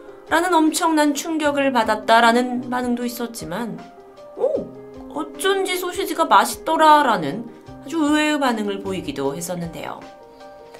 사실 확인 결과 누군가 포토샵으로 교묘히 장난을 친 거였고요. 잠깐의 해프닝으로 다행히 마무리됩니다. 인육은 이름만 들어도 상당히 자극적이죠. 영화, 괴담, 범죄 소재로 빈번히 등장해왔고요. 하지만 사실 인육하면 생각나는 대표적인 국내 사건이 있습니다. 대한민국을 떠들썩하게 만들었던 살인마 오원춘. 그는 강간, 살인을 저지른 후에 피해자의 시신을 무려 280조각으로 해체했고 17개 봉지에 나눠 담았습니다. 경찰이 이걸 발견했을 당시에 살점과 뼈가 매우 정교하게 분리된 상태였기에 더 놀라웠다고 하는데요. 이런 것 때문에 이 오원춘이 시신을 토막는 것이 유기하는 것 목적 외에 다른 의도가 있는 것이 아니냐는 의문이 제기됩니다. 내상에서는 조선족이었던 오원춘이 아 인육을 중국에 밀매할 목적이 아니었냐 라는 주장이 급속도로 퍼지기 시작했죠. 물론 인육하면 빼놓을 수 없는 국가가 바로 중국입니다. 암암리에 인신매매가 벌어지고 이 인육이 유통되고 있다라는 소문이 종종 뉴스를 통해 들려오고 있는데요. 조선족이었던 오원춘이 인육을 조달하려고 시신을 훼손했다 라는 의혹이 불거졌고 이후에 오랜 공판이 이어졌지만 결과적으로 인육 공급설은 기각되었습니다. 그런데 오원춘 사건이 터진 후 얼마 지나지 않아서 이 비슷한 범죄에 대한 괴담이 퍼집니다. 이번엔 두바이였어요. 두바이에 살고 있던 중국인 인부 4명이 8살 된 소녀를 납치했고 살해한 후에 아이의 시신을 자기들끼리 나눠 먹었다는 겁니다. 여기선 조금 더 자세한 이야기들이 남아 있습니다. 이 인부들이 인육을 생식으로 먹다가 배탈이 났고 이에 병원을 찾았는데 진단을 하던 의사가 뱃속에 이 물질이 인육이라는 것을 알아채면서 범행이 들통나게 됐다. 이후 공범들이 사체의 뼈를 자르지 않고 살점만 도려내 먹었다라는 내용까지 전해지면서 정말 경악하게 합니다. 그런데 여기서 그치지 않았고 이 괴담과 함께 올라온 끔찍한 사진들 때문에 사람들은 정말 이게 괴담인지 실제 두바이에서 있었던 사건인지 헷갈리기 시작했죠. 괴담으로 밝혀집니다. 다만 이 이야기가 초반에 신빙성을 얻게 된 것은 어쩌면 중국인이라는 키워드가 아니었을까요? 오원춘 사건, 두바이 인육괴담과 함께 우리는 중국의 식인 문화에 시선을 돌리게 됩니다. 잘 아시다시피 옛부터 뭐 중국 사람은 네 발 달린 건 책상 빼고 다 먹는다. 라는 말이 나올 정도로 그들은 음식을 가리지 않는 문화로 유명하죠. 게다가 인육 풍습은 정말 지금 시간까지도 계속 보도가 되고 있는데요. 그러던 중에 온라인에서 자신을 조직폭력배 출신이라고 밝힌 한 사람의 글이 불을 지피게 됩니다. 그 내용을 보니까 자신이 그동안 인용 매매에 가담해 왔다. 그리고 이 글을 쓴 2012년을 기준으로 약 10년 전부터 이 인육 시장이 생겨왔다. 라고 말하고 있었는데요. 그의 내용은 정말 자세했고 너무도 충격적이었습니다. 중국의 고위 인사들은 현재도 몰래 인육을 먹고 있다. 그런데 중국인들보다 상대적으로 영양 상태가 좋은 한국인들을 선호하기 때문에 한국에 와서 직접 먹고 가기도 하고 이걸 자국으로 배송을 받기도 한다라는 내용. 이게 사실 사실 여부는 알 수 없지만 정말 믿을 수 없는 내용이었죠. 이뿐만 아니라 중국인들은 인육이 정력에 좋다고 믿고 있고요. 어린아이와 특히 젊은 여성을 최상급으로 친다라는 것이 그의 주장이었습니다. 덧붙여서 오원춘이 5년간 살았던 지역에서 발생한 약 150여 건의 실종 중 상당수가 오원춘과 그 일당에게 희생당한 것이라고 말하기도 했죠. 여러분은 쉽게 믿어지시나요? 물론 이 이야기를 믿을 만한 근거는 없었습니다. 단순 유언비어가 아니냐라는 목소리가 높아졌지만 이후에 중국 국경일인 10월 10일, 그러니까 즉 쌍십절이라고 부르는 이 날에 한국을 방문하는 관광객이 많아졌다. 이 사실은 중국의 부유층이 한국에 와서 인육 패키지 관광을 하는 날이니까 한국인들이 조심을 해야 한다라는 괴담까지 펴지면서 사람들의 불안은 가중됩니다. 아, 그렇다면 이런 인육 관련 괴담은 모두 낭설이었을까요? 확인해 본 결과 꼭 그렇지만은 않았습니다. 이미 인육 이슈가 본격적으로 발생하기 전인 2011년에 SBS 그것이 알고 싶다에서 인육 캡슐 편을 방영하기도 했죠. 기억하실까요? 당시 프로그램에서는 여성의 출산 과정에서 나오게 되는 태반 또는 사산이 된 태아를 이 분말의 형태로 된 알약으로 만들어서 이걸 유통하는 실태를 고발하고 있었는데요. 뿐만 아니라 방송에서 중국 현지의 판매상들이 가정집 냉장고에다가 죽은 아기를 보관해두는 장면이 나오면서 정말 충격적이었습니다. 근데 이렇게 제조된 인유 캡슐이라는 게 조선족 브로커에 의해서 한국으로 유입이 되고 있고 현지 가격보다 수십 배 오른 가격에 은밀하게 거래되고 있다고 하는데요. 정말 이건 믿기지도 않지만 믿고 싶지 않은 이야기입니다. 그렇지만 실제로 인유 캡슐 국내에서 자양 강장제로 잘못 알려졌고요. 현재까지도 밀반입 시도가 끊임없이 이어지고 있다고 하는데 식품의약안전처에서 이 인유 캡슐이 박테리아에 감염될 수 있는 위험한 물질이다. 이건 건강에도 치명적일 수 있다라고 하지만 여전히 불법 거래가 성행하고 있습니다. 물론 여러분, 과거 아주 오래전에 인육을 섭취하는 게 크게 문제될 것이 없던 시절도 있습니다. 예를 들어 경쟁 관계에 있던 적과 싸운 뒤에 시신을 먹어치웠던 아프리카 부족들이 있죠. 그들은 싸움 후에 먹을 것이 부족하다 보니 단백질 섭취를 위해 동족을 먹기도 했고요. 또 정치적인 목적으로 식인을 했습니다. 물론 야만적이라고 할 수 있지만 당시의 식인 풍습이 광범위하게 행해졌던 어떤 그들만의 문화 속에서는 전혀 거리낄 것 없이 이루어졌던 일들이겠죠. 이뿐만 아니라 어느 정도 문명이 발달한 그 시기에서도 사람을 고기로 먹은 적은 있습니다. 16세기까지 대제국을 이루면서 번성했던 아즈텍. 아즈텍 역시 수십만 명을 식인한 것으로 기록이 남아 있는데요. 여기서의 식인의 대상은 주로 전쟁 포로와 노예입니다.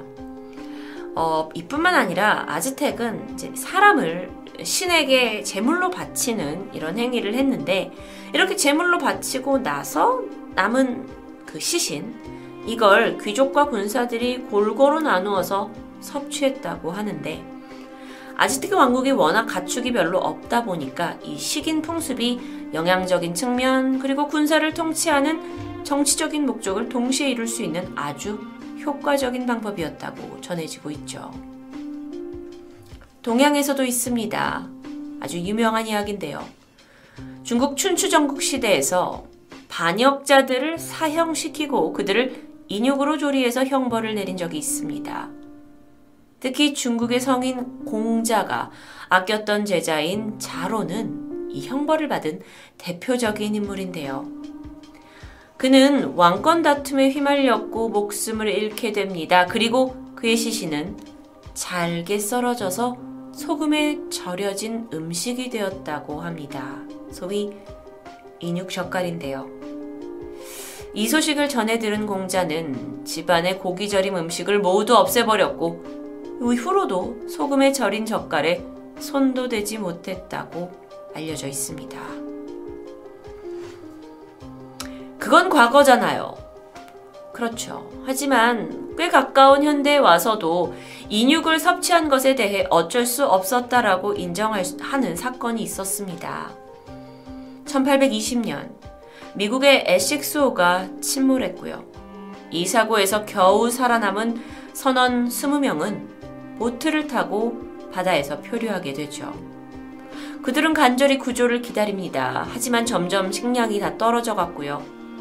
어쩔 수 없이 그들은 살기 위해 죽은 동료의 시신을 먹게 됩니다. 그렇게 그들이 간간히 버티고 있었지만 시간은 계속 흘렀고 결국 시신마저 떨어지게 되자 제비 뽑기를 해서 살아있는 사람까지 잡아먹게 되었다는 이야기.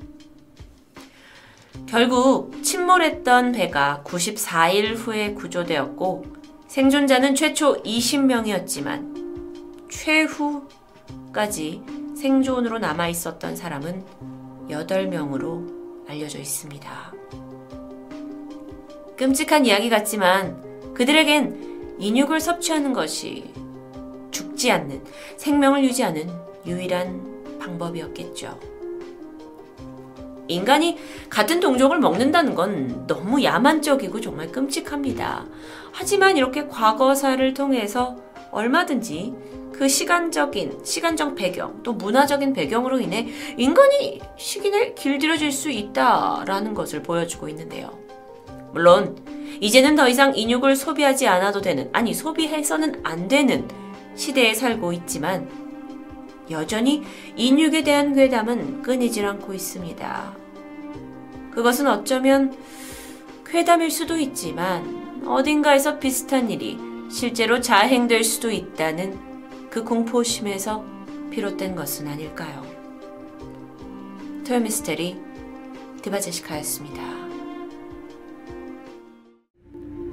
안녕하세요. 토요미스테리 디바제시카입니다. 오늘은 아주 우리에게 익숙한 미스테리에 대해 이야기해 보려고 합니다. 바로 사주. 저는 사주를 100% 믿는 사람은 아니지만 간혹 그 사주풀이에 좋은 이야기가 나오면 어, 그저 기분 좋아하는 정도입니다. 여러분은 어떠신가요?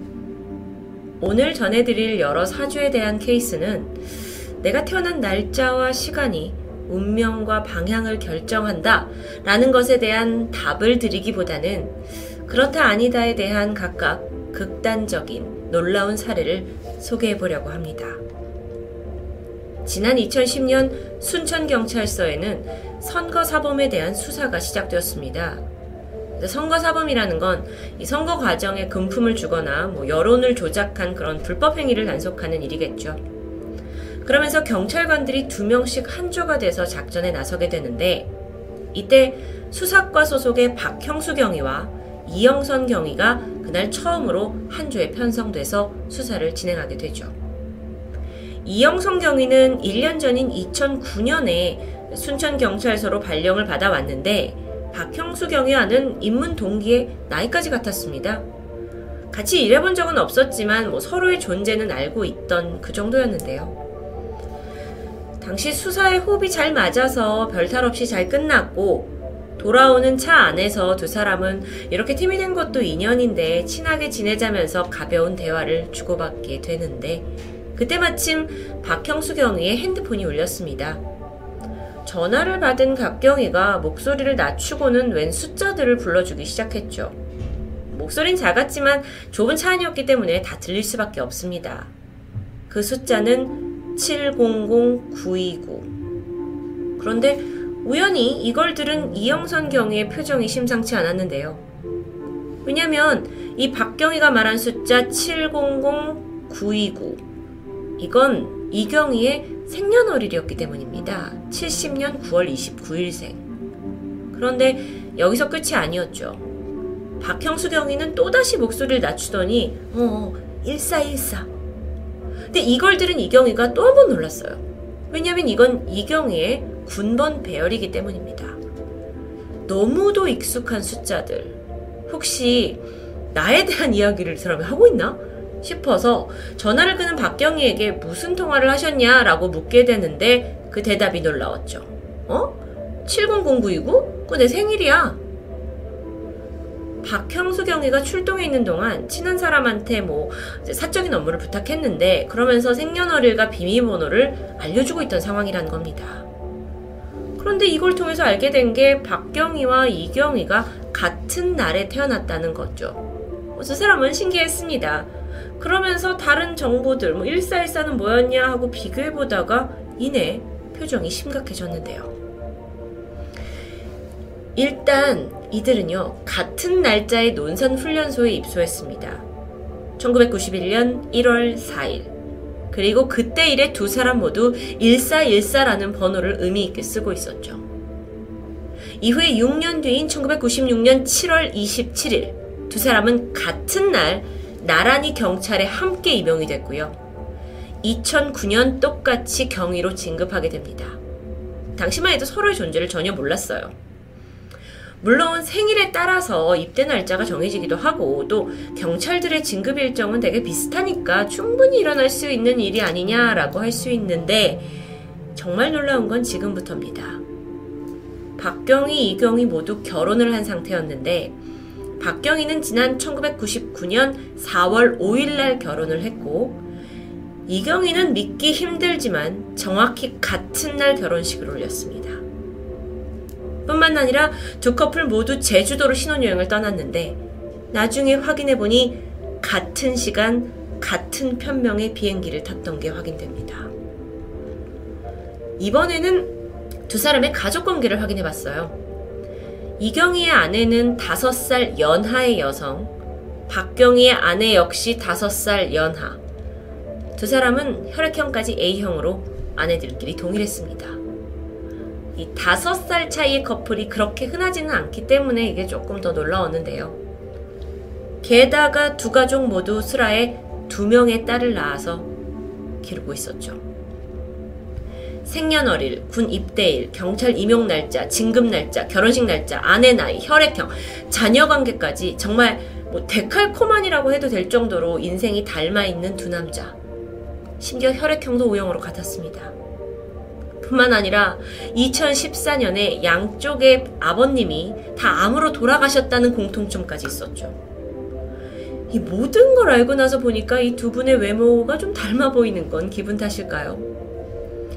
이 정도라면 뭐 한날 한시에 우리가 같이 죽을지도 모르겠다라면서 두 사람은 더 서로에게 더 각별해지기 시작했다고 합니다.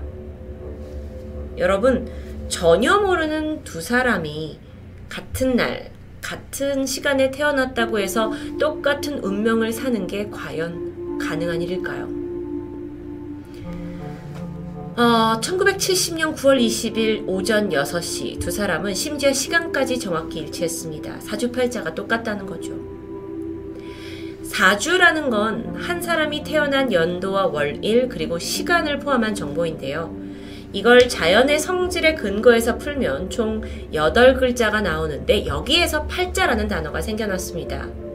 그러니까 즉 사주팔자라는 건 사람이 세상에 태어난 순간 어떤 자연의 기운을 받게 되고 그 기운을 분석해서 앞으로의 인생을 내다볼 수 있다라는 세계관에서 비롯됐다고 볼 수 있습니다. 다른 사람과 내 사주를 비교해서 막 궁합을 보잖아요. 이 궁합도 실제로 많은 커뮤니티에서 이성 간의 궁합 결과를 가지고 고민하는 여러 글들을 찾아볼 수 있었는데 그 한 예로 30대 후반의 미혼 여성이었던 A씨는 회사 거래처 소개로 우연히 한 남성을 알게 됩니다. 처음에는 상황에 못 이겨서 한두 번 만났지만 뭐 볼수록 외모도 성격도 괜찮아서 점점 마음이 갔고요. 진지한 만남을 하던 차 둘은 재미삼아 궁합을 보게 되는데요. 그런데 내용이 좀 찝찝했습니다. 그래서 두 사람이 다른 곳에 갔어요. 그리고 또 다른 곳으로 갔죠. 그렇게 총 세 군데에서 궁합을 봤는데 내용은 조금씩 다 달랐지만 공통되는 하나의 말이 있었습니다. 그건 바로 너네 둘이 결혼을 하면 남자가 자살을 할 거다. 아, 너무 기분 나쁜 이야기죠. 이 자살이라는 말을 들은 이래 두 사람의 관계는 결코 평탄치 않았다고 합니다. 이게 괜한 우려일 수도 있지만, 아니, 세 곳에서나 같은 이야기를 했기 때문에 이걸 도저히 떨쳐낼 수 없는 겁니다. 결국 결혼까지 진지하게 생각했던 두 사람이었지만 이별할 수밖에 없었고요.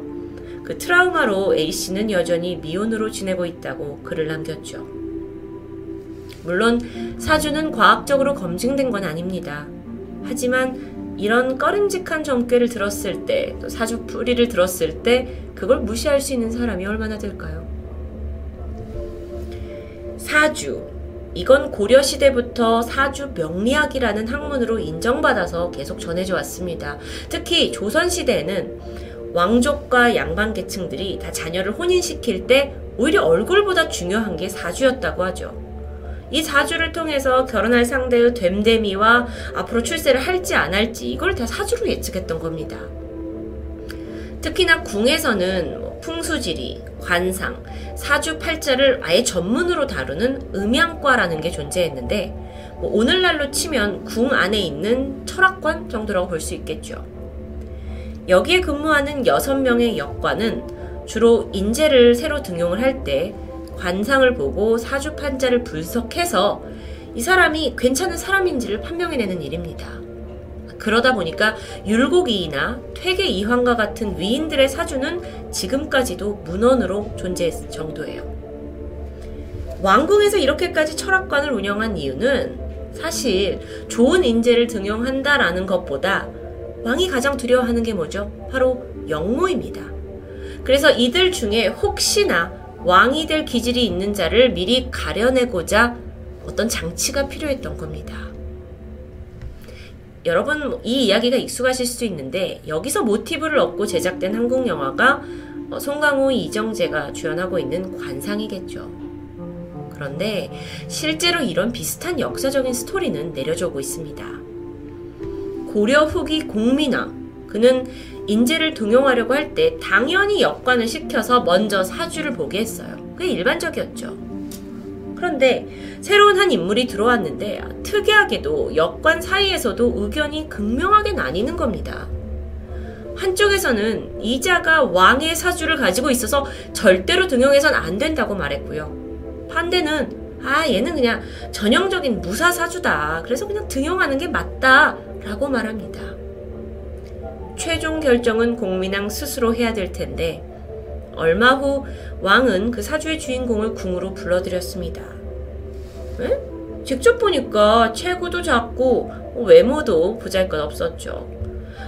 게다가 중앙 세력도 아니고 변방을 전전하던 무사에 불과했기 때문에 공민왕은 그가 큰 인물이 되지 않을 것이라고 판단하고 그를 등용해서 벼슬을 주게 됩니다. 그의 이름은 이성계. 훗날 조선을 건국한 태조가 되었죠. 사주가 정말 근거가 있는가 없는가에 대한 논란은 여전히 존재합니다. 어떻게 사람의 운명이 정해져 있을 수 있지? 라고 하고 싶지만 사실 500년 이상 전해진 이 사주 명리학을 그저 무시할 수만은 없지 않나 싶은데요. 하지만 반면 그 반대의 케이스도 여러분께 이야기하고자 합니다. 1998년 가을 35살의 김정옥 씨는 평생 잊지 못할 일을 경험하게 됩니다. 어느 날 우연히 백화점 매장에 갔는데 문득 모르는 사람이 아는 체를 한 거예요. 사람 잘못 보셨다 했지만 아니다 내가 아는 사람과 너무도 닮은 것 같다 너무 신기하다 라고 말했는데요. 그런데 머리를 스치고 지나간 게 있었습니다. 사실 정옥 씨는 7살 때 잃어버린 쌍둥이 언니가 있었어요. 그래서 혹시나 하고 그 나랑 닮은 사람이 누구냐 라면서 꼬치꼬치 물었고 결국 만나게 되는데 그게 바로 자신과 똑같이 생긴 쌍둥이 언니였던 겁니다. 그렇게 두 사람은 21년 만에 극적 상봉을 하게 되죠. 언니는 어릴 때 유괴를 당했는데 간신히 도망쳤지만 이후에 이곳저곳을 떠돌면서 힘든 시간을 보냈다고 하죠. 뭐 그 당시에는 이산가족 상봉이라는 게 있을 정도로 있을 수 있을 만한 일이었습니다. 자, 그런데 언니는 이런 굴곡 있는 삶을 살아온 반면 동생 정옥 씨는 뭐 평안한 삶을 살아오고 있었습니다. 완전히 두 사람은 다른 삶이에요. 그런데 쌍둥이 둘이라면 사주가 분명 똑같을 텐데요. 그렇다면 아무리 환경이 달라도 운명은 같아야 하는 거 아닐까요? 사주팔자를 미신이라고 어, 말하는 사람들이 있죠. 사주를 보러 가는 사람들은 보통 대부분 고민이 있거나 해결책이 필요한 사람들이라서 거기 앉아서 내 이야기를 술술 털어놓는 경향이 있다. 이걸 역술가가 듣고 해석을 끼워 맞추는 게 아니냐라고 반박합니다. 게다가 인간은 원래 저처럼 자신한테 맞는 정보만 기억하고 틀린 정보는 그냥 잊어버리는 특징이 있기 때문에 사주팔자 뿌리는 다 거짓이다라고 말하는데요. 반면 명리학 학자들의 주장은 달랐죠. 쌍둥이처럼 같은 사주를 가지고 있더라도 삶이 다, 전혀 다를 수 있다. 왜냐면 그건 주변의 환경 때문인데 사주팔자가 단순히 인간의 운명을 결정하는 존재가 아니라 그 가지고 태어난 성향을 정확하게 이해할 수 있고 또 앞으로 어떻게 살아갈지 길잡이를 제공하는 측면이 있기 때문에 이들은 사주팔자를 리스펙한다고 말합니다. 물론 일부의 역술가들이 돈벌이를 하기 위해서 뭔가의 누군가의 사주풀이를 과장하고 심지어 엉터리 해결책을 제공하는 그런 사회적인 문제도 존재합니다. 지금 이 순간에도 많은 분들이 답답한 마음을 안고 사주풀이, 점쟁이, 역술가를 찾고 계십니다. 저도 그러기도 하고요. 그런데 인터넷에서 이런 글이 눈에 띄었는데 사주를 보는 사람들은 그걸 믿으러 가는 게 아니라 단지 고민을 말하고 그리고 위로를 받으러 간다고요. 약간 공감했습니다. 사주에서 말하는 그 운명이라는 게 정말 존재할 수도 있습니다. 그리고 우리의 삶엔 좀 더 운이 좋은 시기가 있을 수도 있죠. 하지만 무엇보다도 그에 대한 절대적인 의지를 좀 내려놓고 결국 인간은 자신의 힘으로 삶을 꾸려가고 또 바꿔갈 수 있다는 것에 우리가 좀 더 의지해야 하는 거 아닐까요? 토요미스테리 디바제시카였습니다.